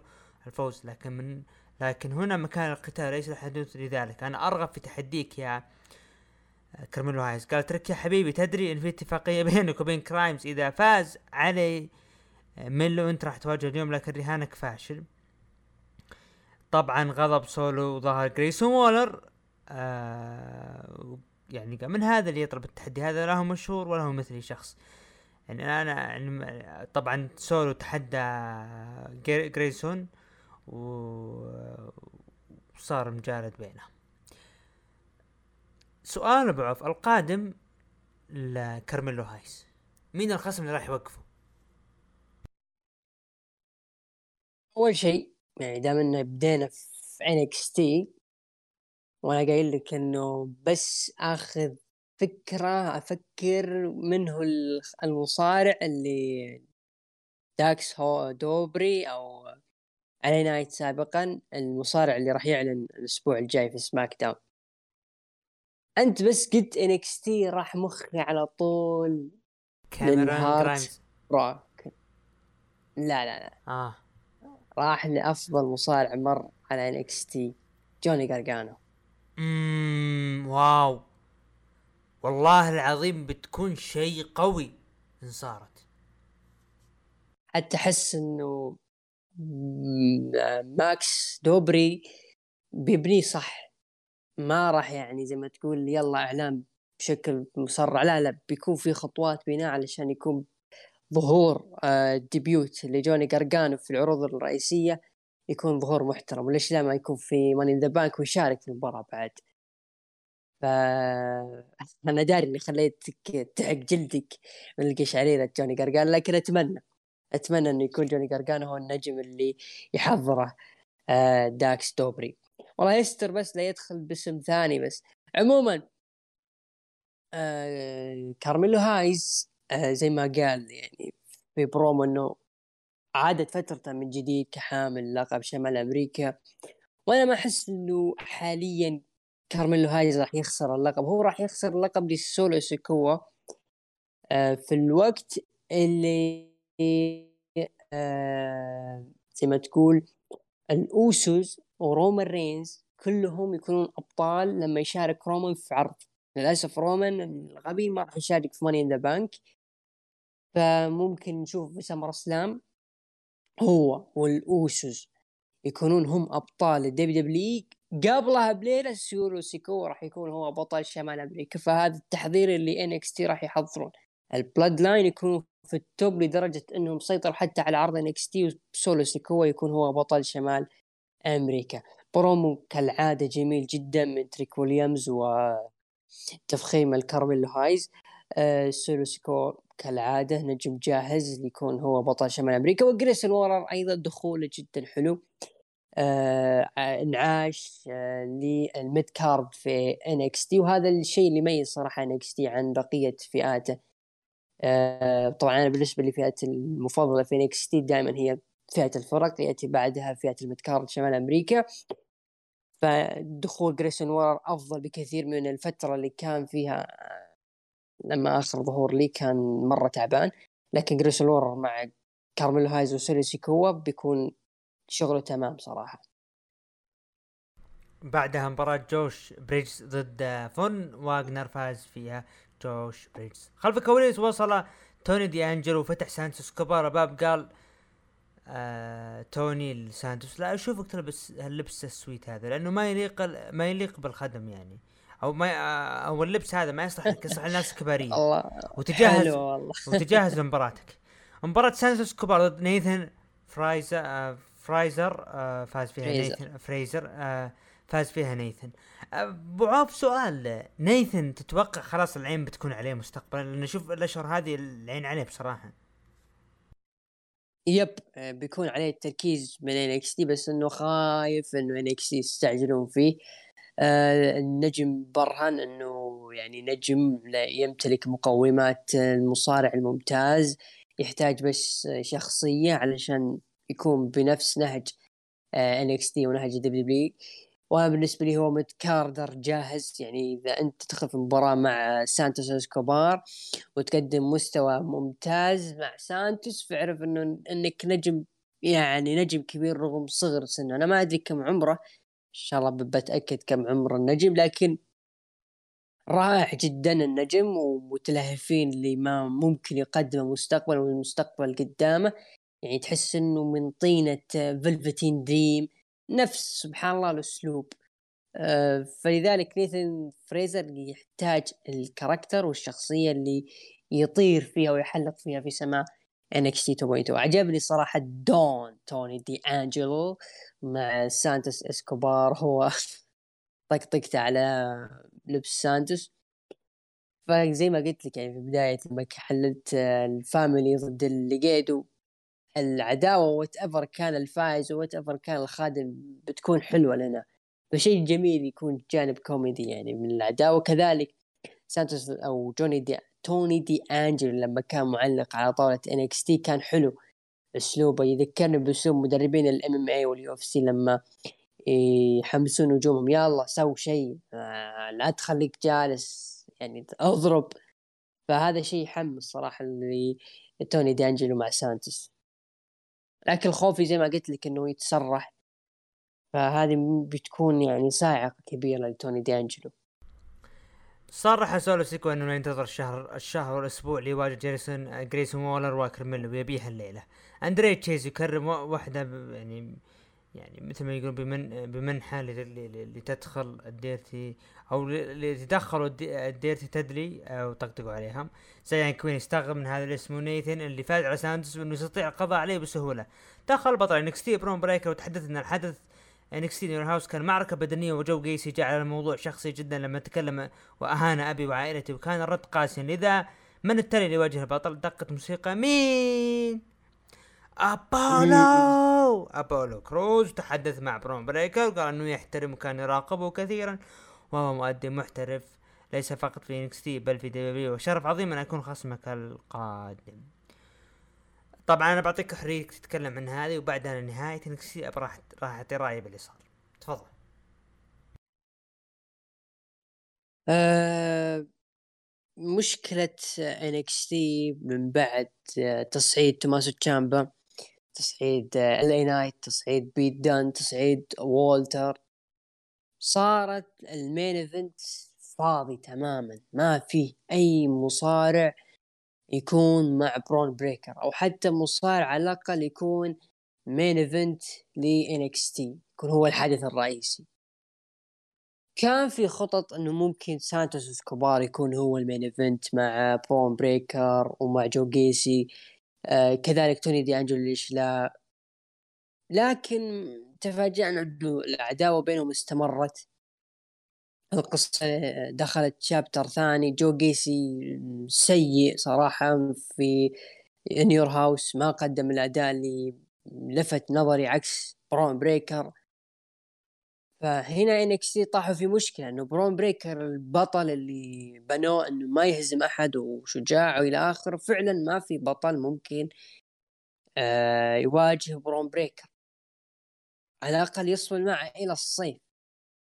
فلذلك تم الاختيار على أبولو كروز.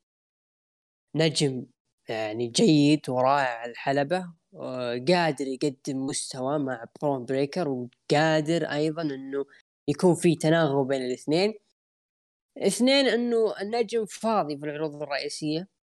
يعني من بداية يناير شفنا أي نجم من العروض الرئيسية ينتقل إلى عرض NXT صار عرض NXT كأنه مثل عرض رو. له roster لكن في نجوم يتنقلون من فترة لفترة وهذه مشكلة يعني. انه عرض NXT عرض تطويري ما هو عرض يعني full package صحيح إنه كنت أمدح دولف زيجلر لأنه NXT في ذاك الوقت كانوا يحتاجون دولف زيجلر أو أي نجم يعني ياخذ على الأقل بساطه جزء من اضواء NXT عشان NXT ينتعش. لذلك NXT هذيك الفترة كان يعني ممتاز ورائع يعني. الشغل اللي كانوا يقدمونه. لكن شوف الآن لما برون بريكر استمر في الجد صار الفئة في NXT فئة ال main eventer لقب NXT ما في أحد مرة. هذا اللي دفع إنه يبحثون عن نجم يعني فاضي زي ما نقول ويصعدون أبولو كروز. ما يبون يقللون من قيمة إل إي نايت ما يبون يخسرون وولتر آه رودريك سترونج داخل في جزء ثاني من مسيرته في NXT ولا راح يعطون أي فرص على الألقاب. لذلك اختيار ابولو كروز جرى عليه إنه يكون هو خصم آه برون بريكر. شيء محزن صراحة إنه فئة تي لقب تي ما عندك أحد يصارع عليه. والعام الماضي في مثل هذا الوقت كان عندك خمسة ستة إذا حسبنا سما وجو كلهم ناويين على آه كاريون كروس أيام ما كان هو البطل. NXT وكان عندك ثلاثة بعد مرشحين إنه يكونون أبطال NXT. فشيء محزن صراحة لما تشوف الفرق بين NXT In Your House و NXT In Your House 2021 و2022 والفروقات اللي حصلت على هذا البراند هي اللي خلتنا نحزن كثير من بداية NXT 2.0 من بعد ما صار العرض NXT 2.0 حزنا إنه خايفين إنه العرض يوصل لهذه المرحلة من إنه يكون فعلا ما عنده أحد مثل العروض الرئيسية. هذه شيء محزن صراحة. لكن أبولو كروز كخصم لبرون بريكر أكرر خصم ممتاز بينهم تناغم وراح يقدمون شيء راح يلفت نظر الجميع إن شاء الله الأسابيع القادمة. الحين ما نشوف من هو الخصم اللي راح يكون خصم برون بريكر في الصيف هل راح يكون آه أبولو كروز أو يكون فعلا مثل ما صح التسريبات أو الهبد إنه آه كاميرون جرايمز هو الخصم القادم لبرون بريكر. هبد؟ okay. نهاية تصفيات NXT Breakout النسائية ما بين تيفني ستراتون ضد روكسان بيريز فازت فيها بيريز وتفوز بالعقد لنظام مشابه ل Money in the Bank. طبعا دخلوا Toxic وهنت ماندي فوز بيريز وقالت استمتعي باللحظة لأن آخر لحظة سعيدة هنا وأنا أفضل. أفضل إن نشتري العقد منك لأنه في فرص أفضل في ال Raw SmackDown أو أفضل شيء علقيها بالغرفة وتكلم. آه إنه كورا كانت نفس الشيء تجادلوا ودخلت أندي هارتويل اللي ما أدري شلون فجأة مرة معها مرة ضد المهم في ساعة مع كورا جيد وبيريز. هل في كواليس؟ دقيقة دقيقة. بالله من اللي جلد شو اسمه ليونز مين؟ أنا اسالك أنا كنت غايب يعني اللي فاز على ليونز من وطلعها من انكسي بريك اوت النساء منه بالله. بيريز ولا آه تبي نيكيتا؟ امم نيكيتا مصابة ما لعبت المباراه استبدلوها بتيفني ستراتون. أوكي كويس. خلفك والله محضر ذبة بس يلا طلعت خلفك كواليس بودي هايد تعرض الهجوم من بريتي دادلي بريتي مباراة اندري تشاز ضد البرتي ضد بريتي دادلي فاز فيها بريتي دادلي مباراة ألبا فاير أو ألبا فاير ضد تايتون باكسلي فازت فيها ألبا فاير لكن تعرضت الهجوم من لاش ليجند. رودريك سترونج إيه. هنأ على ال Creed Brothers وشكر وشكرهم لأنكم ما زلتوا في ال Diamond Mine. واحتفلوا مع بعض ودخلوا عليهم إدريس إينوفي ومالك بليد وقال أدريس إن ادائهم كان رائع وكانوا يلمحون الحزام ووافقوا. Creed Brothers لكن رودريك عصب وقال مو الكل تعطونا فرص فقط اللي يستحق عشان ما تخسرون مشكلة ما تخسرون مشكلة ما كنتم أبطال مثلي راح أعطيكم خبرتي. الحدث الرئيسي مباراة فرق جريسون وولر وكارميلو هايز ضد سولو سيكوا وأبولو كروز. أنت طبعا كان زميل سولو سيكوا هو أبولو كروز فاز فيها. سولو سيكوا وأبولو كروز مشاهدة عرض الأسبوع هذا حصلت على 657 ألف مشاهد. عندك أي تعليق قبل ما أختم NXT برأيي؟ لا عطنا رأيك. طيب عطي تقييمك للعرض. العرض أعطيه خمسة. تقريبا ما كان في شيء ملفت إلا مثلا اللي صار مع سانتوس ودون توني دي أنجلو أه، فقط. هذا بالنسبة لي. امم نجي الآن العرض الرأي بما يخص أبولو كروز. NXT 2.0 أو أو NXT انتقل إلى NXT 2.0 بحلة جديدة وب وبفكر جديد ألا وهو الاعتماد على المصارعين الصغار من المركز التدريبي والابتعاد عن المصارعين الكبار من العروض ال indies. وشفنا خير مثال رحيل نجوم كثر. الآن العرض كان ماشي صح بإبداعات جريسون وولر, وولر وأندري تشيس ويجي ستا مو أحمد ستايلز جو جيسي نقدر نقول برون بريكر كاميرون جرايمز كارميلو هايز سولو سيكوا يعني رغم إنه جاء متأخر سانتوس إسكوبار وكذلك توني دي انجلو آه فجأة شفنا دولف زيجلر ليش؟ مو معقول سبق وتكلمت إنه برايي بالحلقات الماضية الحلقة اللي كانت قبل المانيا آه قلت مو منطق. كذا أنت آه تقتل الثقة لنجومك الصغار. ليش رجعت دولف زيجلر تبي مشاهدات؟ أنت ما أعطيتهم فرصة علشان تحكم عليهم. هذه نقطة. وجبته. ولا استفدنا أي شيء منه. لأنه خسر فاز باللقب بعرض الشهري. Stand & Deliver نعم. وخسر في ال Raw. ما قلنا شيء العرض رجع طبيعي normal وأمور طيبة. دولف زيجلر رجع واختفى. بعدها ظهور أبولو. أبولو ترى كان heel وشخصية ال Nigerian. النيجيري. طيب ليش ما دخلت الشخصية نفسها بالعرض شخصية النيجيري أنا بحاول أتغاضى إنه أنت نكسي 2.0 والمفروض ما تجيب النجوم هذولا. طيب يا آدمي على شخصية الهيل رجعه أنا أدري إنه راح يقدم لكن لا تدخل بمنطق وفكر جديد لعرض جديد وهوية جديدة وبعدين بنص الطريق اللي أنت كنت ماشي صح توقف وتصير متناقض. فما جدا جدا ما حبيته. إنك الأسبوع هذا زعلني. بالنسبة لي العرض أنا أعطيه خمسة من عشرة تقييم المتابعين قيموا العرض من تسعة لعشرة بخمسة وعشرين بالمية ومن خمسة ثمانية قيموا ثمانية وخمسين بالمية وأقل من خمسة ستة عشر بالمية.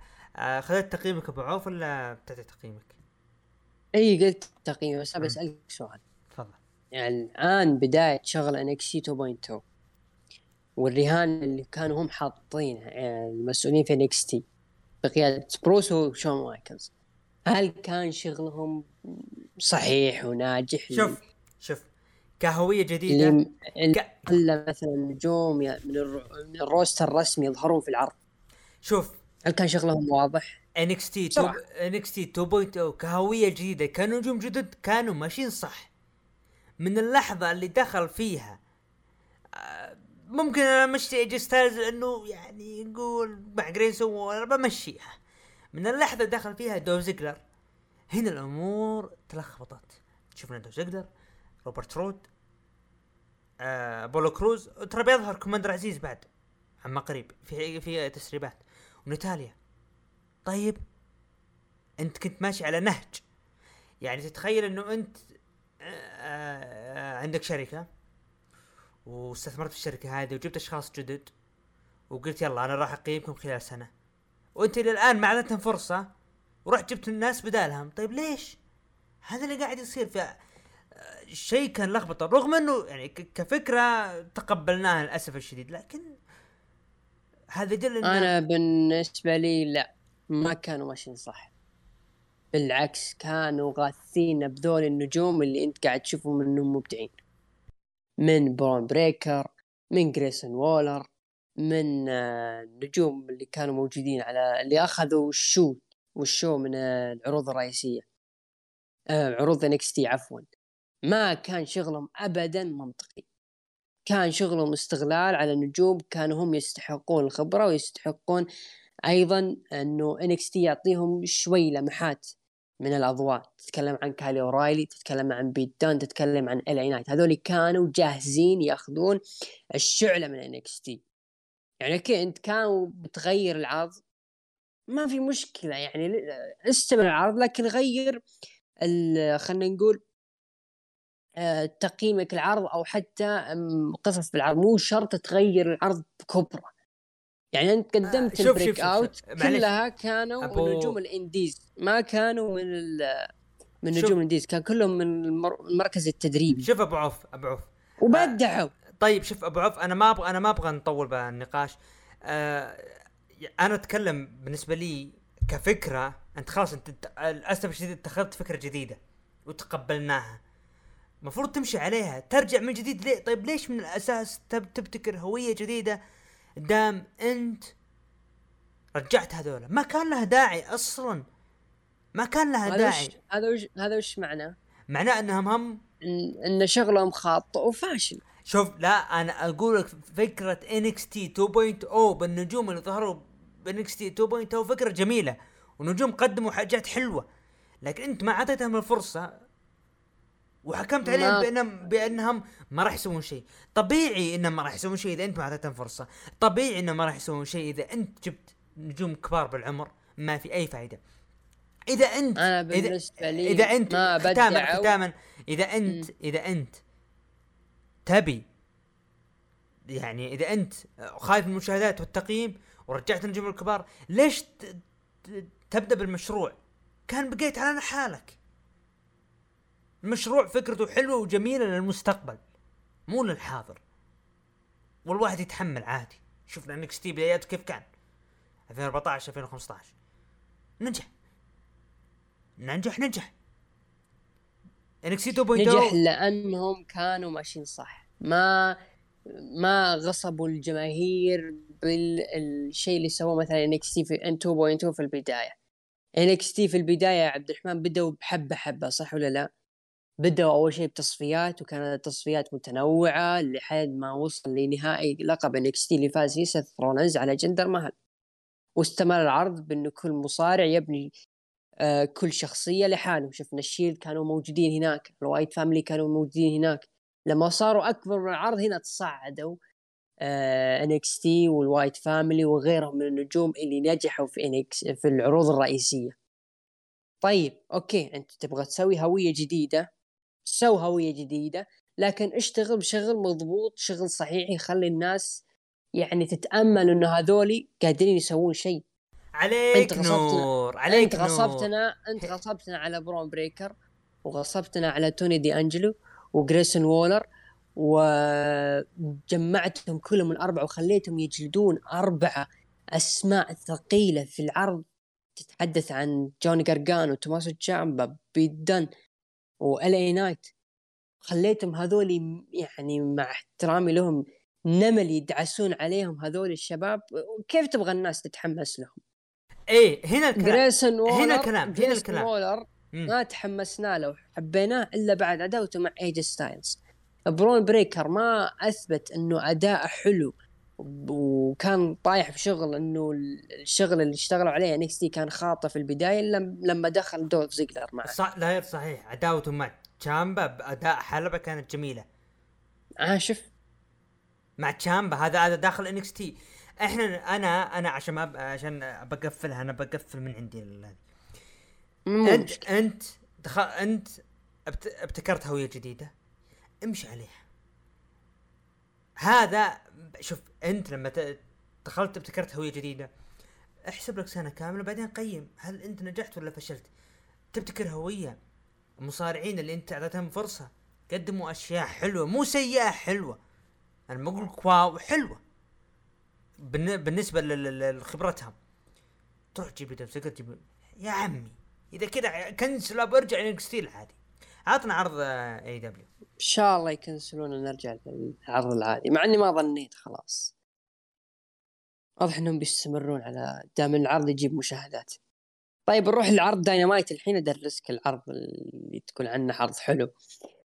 طبعا العرض اقيم في كانساس سيتي ميزوري مدينة يعني بارون كوربن عشان لا يزعل علينا عبد الرحمن. طبعا العرض بدأ بمباراة Casino Battle Royale واللي يفوز في المباراة هذه راح يواجه جون موكسلي واللي راح يفوز في ال main event والفايز بينهم راح ياخذ فرصة على لقب AEW العالمي في عرض Forbidden Door وراح يواجه اللي راح يفوز بين هيروكي جوتو وهيروشي تناهاشي في عرض آه Dominion اللي راح يكون إن شاء الله يوم الأحد.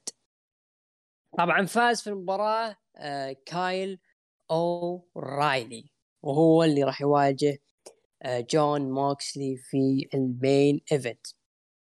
طبعا كلنا عارفين إنه قصة المباراة لما سي ام بانك آه جته إصابة وتوني خان أعلن إنه جون موكسلي هو اللي راح يكون أحد المتنافسين على فرصة اللقب. والخصم الثاني راح يكون في مباراة الكازينو آه الناس تتساءل ليش جون موكسلي هو المنافس ما وهو داخل في قصة أصلا مع إيدي كينغستون والجيركو association appreciation الله يقطع لي نسيت الاسم عصابه كريس جيركو society. قال توني إنه والله جون موكسلي هو المصنف الثاني وله سبع مباريات فردية سواء في عرض أسبوعي أو حتى شهري ما خسر. لذلك هو يستحق الفرصة. هو لا معلش هو الك... مصنف هو مصنف على على ال rank أو ranking من شو اسمه هذه التصنيف إيه. هو الرقم واحد. اي وما ما صرح بال انه هو الرقم واحد إلا لما قال هذا التعليل فهمت؟ يعني الناس ما انتبهت إنه جون موكسلي إلا بعد كلام آه، توني خان. عموما أنت إيش رأيك بالقصة اللي اخترعتها AEW؟ هل تشوف إنها منطقية ولا في سيناريو أفضل؟ أنا في بالي سيناريو بس خلينا نشوف إذا كان في بالك سيناريو آه، ممكن يطلع بشكل ممتاز. ما هو يعني الترقيع هو مو ترقيع. هذا أفضل شيء تقدر تسويه لإصابة بنك. إنه كلنا عارفين أصلا بنك راح ينتظر الفائز من آه، شو اسمه تنهاشي. مين الخصم الثاني خصمه؟ هيروكي جوتو. هيروكي جوتو. واحد منهم راح يقابل بنك على لقب العالم. هذا هو. الخطة ماشية صح. وفعلا بنك جته إصابة فخلاص البديل جاهز. اللي هو آه، جون جون موكسلي فهم ماشيين صح. أنا بصراحة أنا أشوف إنه شيء كويس. آه، الترقيع اللي صارت ترقيع صح. مو ترقيع Judgment Day يا كتاب ال Raw آه إصابة إصابة إيدج في العين. خذ لك.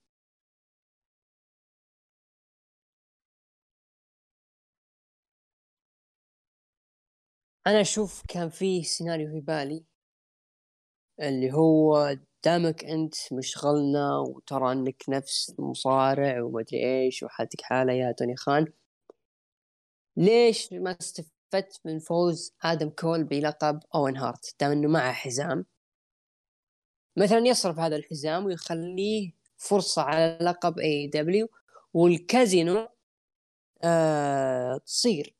ويفوز فيها جون موكسلي ويفوز آدم كول ضد جون موكسلي وينافس آه آدم كول في آه عرض Forbidden Door أكيد إنه ممكن يواجه تناهاشي هذه بتكون أول مواجهة بين أول مصارع من ال Elite ضد مصارع من ال New Japan بعد آه تكوين اتحاد AEW بيكون في مباراة فيها قصة وفيها ملحمة الناس راح تنتظرها وراح تنسى شيء إنه مباراة محروقة. أو مباراة يعني متوقعة إنه أكيد مصارع ال AEW هو اللي بيفوز مستحيل يعطون اللقب لتناهاشي. فهذه بتكون يعني قصة حلوة وبتكون ملفتة للانتباه إن الناس ها يعني منه اللي كان صح؟ ال Elite ولا New Japan بعد فعلتهم اللي صار في عرض Wrestle Kingdom؟ لكن بكل الأحوال كايل أو رايلي يستاهل ال shot الفرصة وجون موكسلي كذلك وبيني وبينك حرقوا علينا يعني مو معقولة كايل أو رايلي هو اللي بيفوز على جون موكسلي لكن بنجيها إن شاء الله المباراة طبعا آه آه ما أدري أنا بسألك عبد الرحمن أنت كنت من يعني لما كنت تتابع العرض كان تواجهك مثلي صعوبات ومشاكل في البث ولا بس أنا يعني اللي كانت تواجهني؟ لا لا أنا تابعته إعادة حكم إنه يعني لأنه إنه العرض أقيم وأنا يعني كنت أساسا مداوم فبعد الدوام تابعته. أنا أذكر كان في فقرات كان يطلع صوت غريب لجاستن روبرتس الصوت يعني أستغفر الله يعني.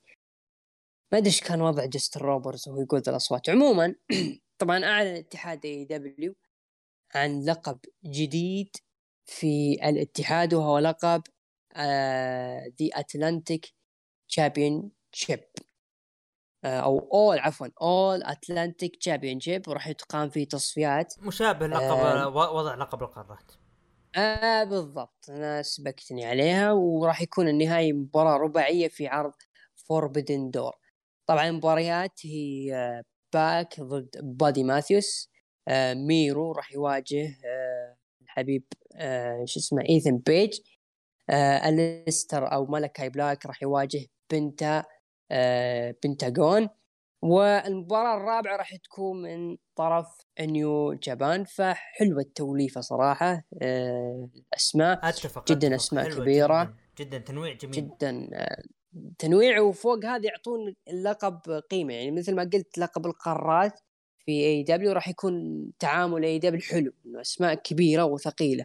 لما تحط مثل هذه الأسماء مثل مالكاي بلاك باك بادي ماثيوز ميرو في لقب TNT ما تحس إنه الأبطال اللي سبقوا TNT تكلم عن داربي آه، سامي والآن سكوربيو وقريب راح ينضم لهم دانتي مارتن.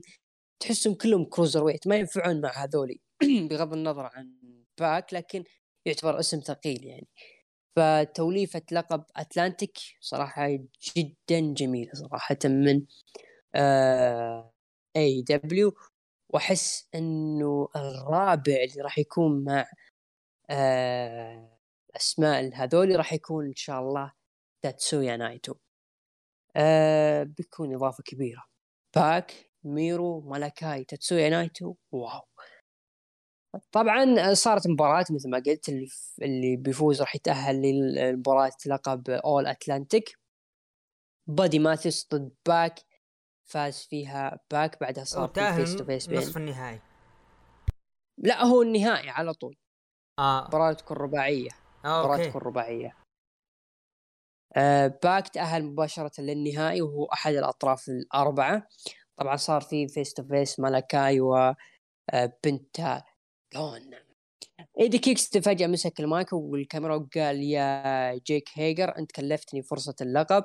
وداني غارسيا أنت يعني طوط من نفسه يعني ايدي كينغستون حلوة صراحة قمت اضحك عليها وجيك هيجر أنا أبغاك في Rampage أهتم إذا كان في NBA أو أي حدث آخر أنا أنتظرك في Rampage. طبعا القصة ايدي كينغستون جيك هيجر وداني غارسيا كانوا أطراف في مباراة الكازينو جيك هيجر تسبب في آه، إيدي كينغستون وعصب إيدي كينغستون. آه، أيضا على طاري الإقصاء شفنا إقصاء آه، سويرف ستريكلاند لكيث لي وكان مفاجئ صراحة. أنا بالنسبة لي كان المفروض كيث لي هو اللي يعني يقصيه لكن مو مشكلة. يعني يعني يكون ستريكلاند كنجم شايف نفسه okay مو مشكلة.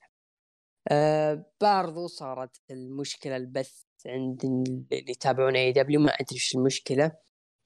آه فجأة في وسط الحلبة طلع واحد اسمه ترينت آه باريتا كان بالحلبة وقال آخر عرض من ROH خسرت أنا وزميلي روكي روميرو القاب الفرق. لكن أبي الإعادة لذا يا FTR تعالوا دخلوا ال FTR. تكلموا أن الفرق لابد أن تضحي وتحارب وتكون مثلنا أفضل فريق في العالم. ودقت موسيقى كان عليها شعار New Japan. وكان مكتوب عصابة United Empire. طلع المصارع هو ويل اوسبراي وهاجمت عصابة ال United Empire ال FTR وترنت وسيطروا على الحلبة وطبعا هذا بعد البروم اعطاني انطباع إنه عرض ROH لا زال موجود آه، رغم عدم تغطية إعلامية صراحة. أبو داحم آه، والأوسبري أخيرا طلع في AEW بعد انتظار من المحبين وطلع بشكل قوي مع ال United Empire. ما أدري هل هو All Elite ما شفت إنه AEW أعلن إنه هو All Elite أعلن إنه هو ظهر في في العرض فقط. هل تتوقع إنه ويل أوسبري راح يكون له يعني شيء كبير أثناء بناء عرض Forbidden؟ ولا إنه بيكون فريق مركب يواجه ال FTR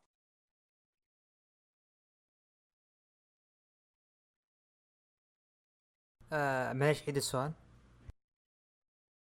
والاوسبري طبعا ظهر في العرض لكن ما هو All Elite توقعاتك هل هو راح يعني تواجه مع ال FTR كفريق ولا لا له قصة ثانية ممكن يسيطر على العرض أثناء بناء المهرجان. Forbidden Door أعطيني اللي بعده وبعدين أعطي راي نروح للي بعده. خلف الكواليس آه، ويليام ريجل يدعم كايل أورايلي. آه وآدم كول كان موجود على طاولة التعليق. مباراة ديفيد فينلي ضد هانغمان آدم بيج. فاز آدم بيج بالمباراة. بعدها مسك المايك وقال أنا شفت مباراة الكازينو وما أعطوني مشاركة في المباراة أو حتى فرصة لكن ما هو اللقب الوحيد الموجود في المصارعة. أنا أبغى لقب IWGP. ولقب الوزن الثقيل في اتحاد New Japan Pro Wrestling أنا أبغى أوكادا.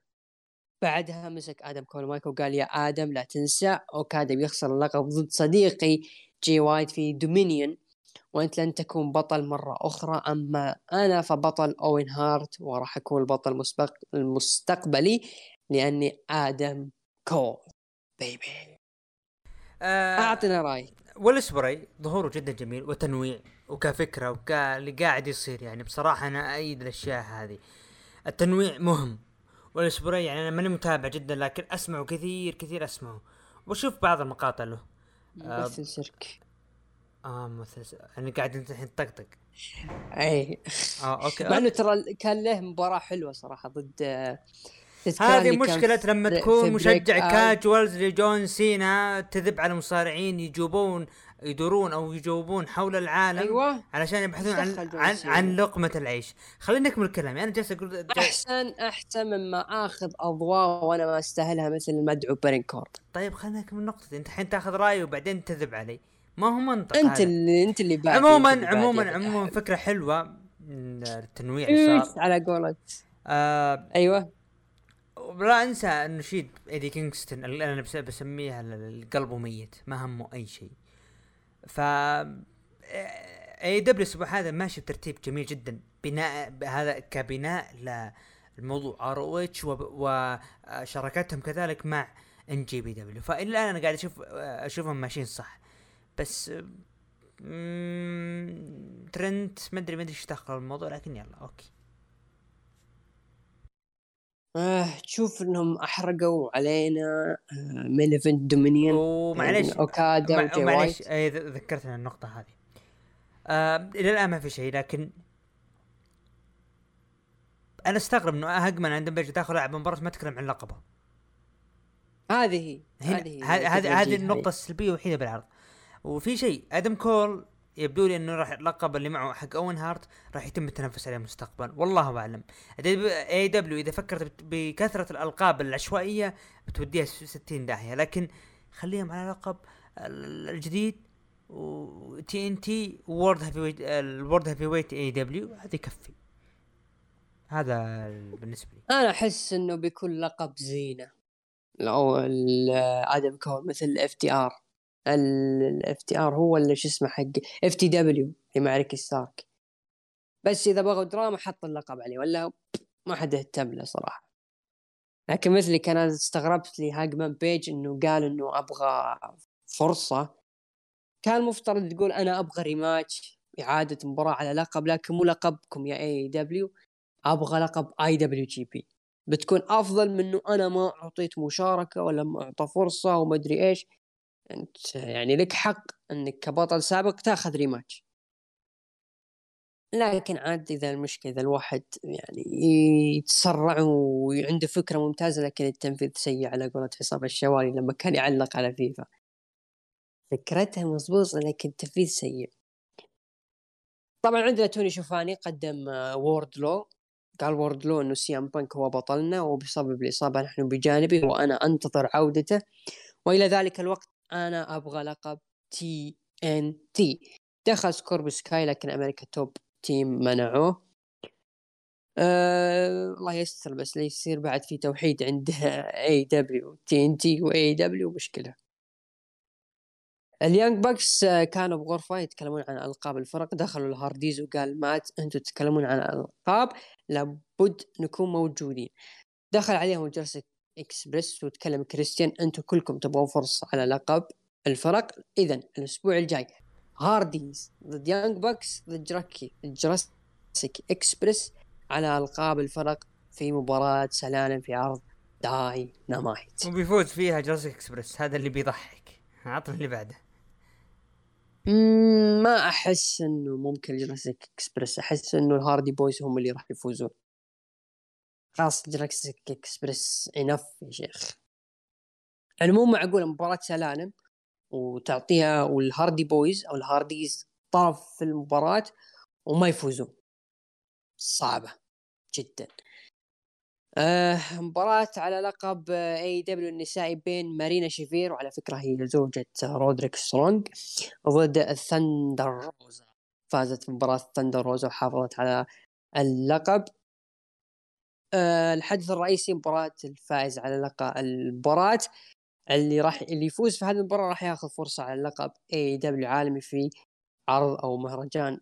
Forbidden كانت مباراة بين جون موكسلي والفائز في مباراة الكازينو كايل أورايلي. فاز في مباراة جون موكسلي وذلك هو طرف AEW في مباراة اللقب في عرض Forbidden مباراة حلوة ترى يا عبد الرحمن. كانت متسمة بال لما تكون اللياقة البدنية. ما كان فيها سبوتات كثير.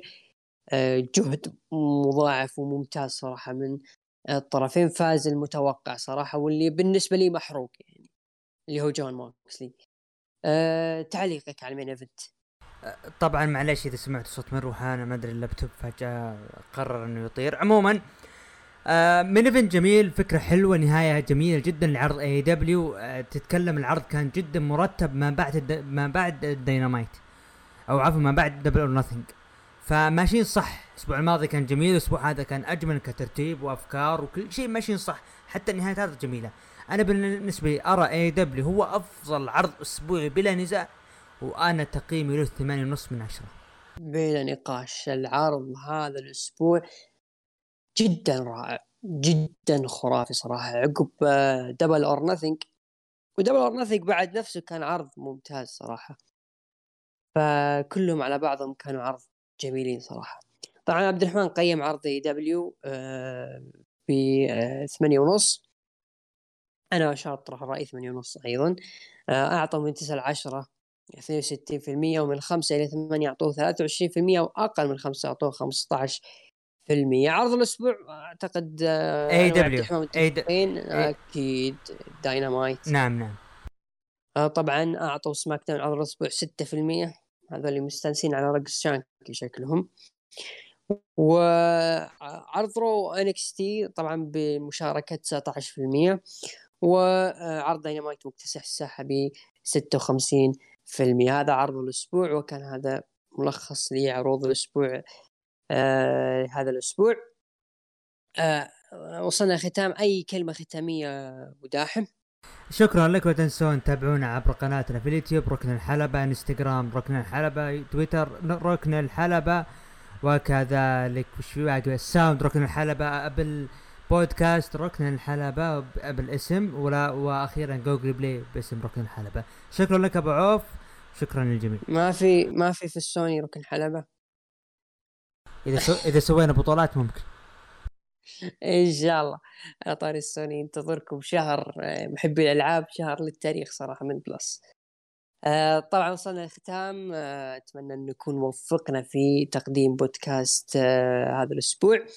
اعذروني إذا حصل منا أي تقصير. كان معكم بغيت أقول باريستا عبد الرحمن أبو عوف والباريستا عبد الرحمن ومن الأخراج دحيم العلي نراكم إن شاء الله في حلقة الأسبوع القادم. نستودعكم الله إلى اللقاء.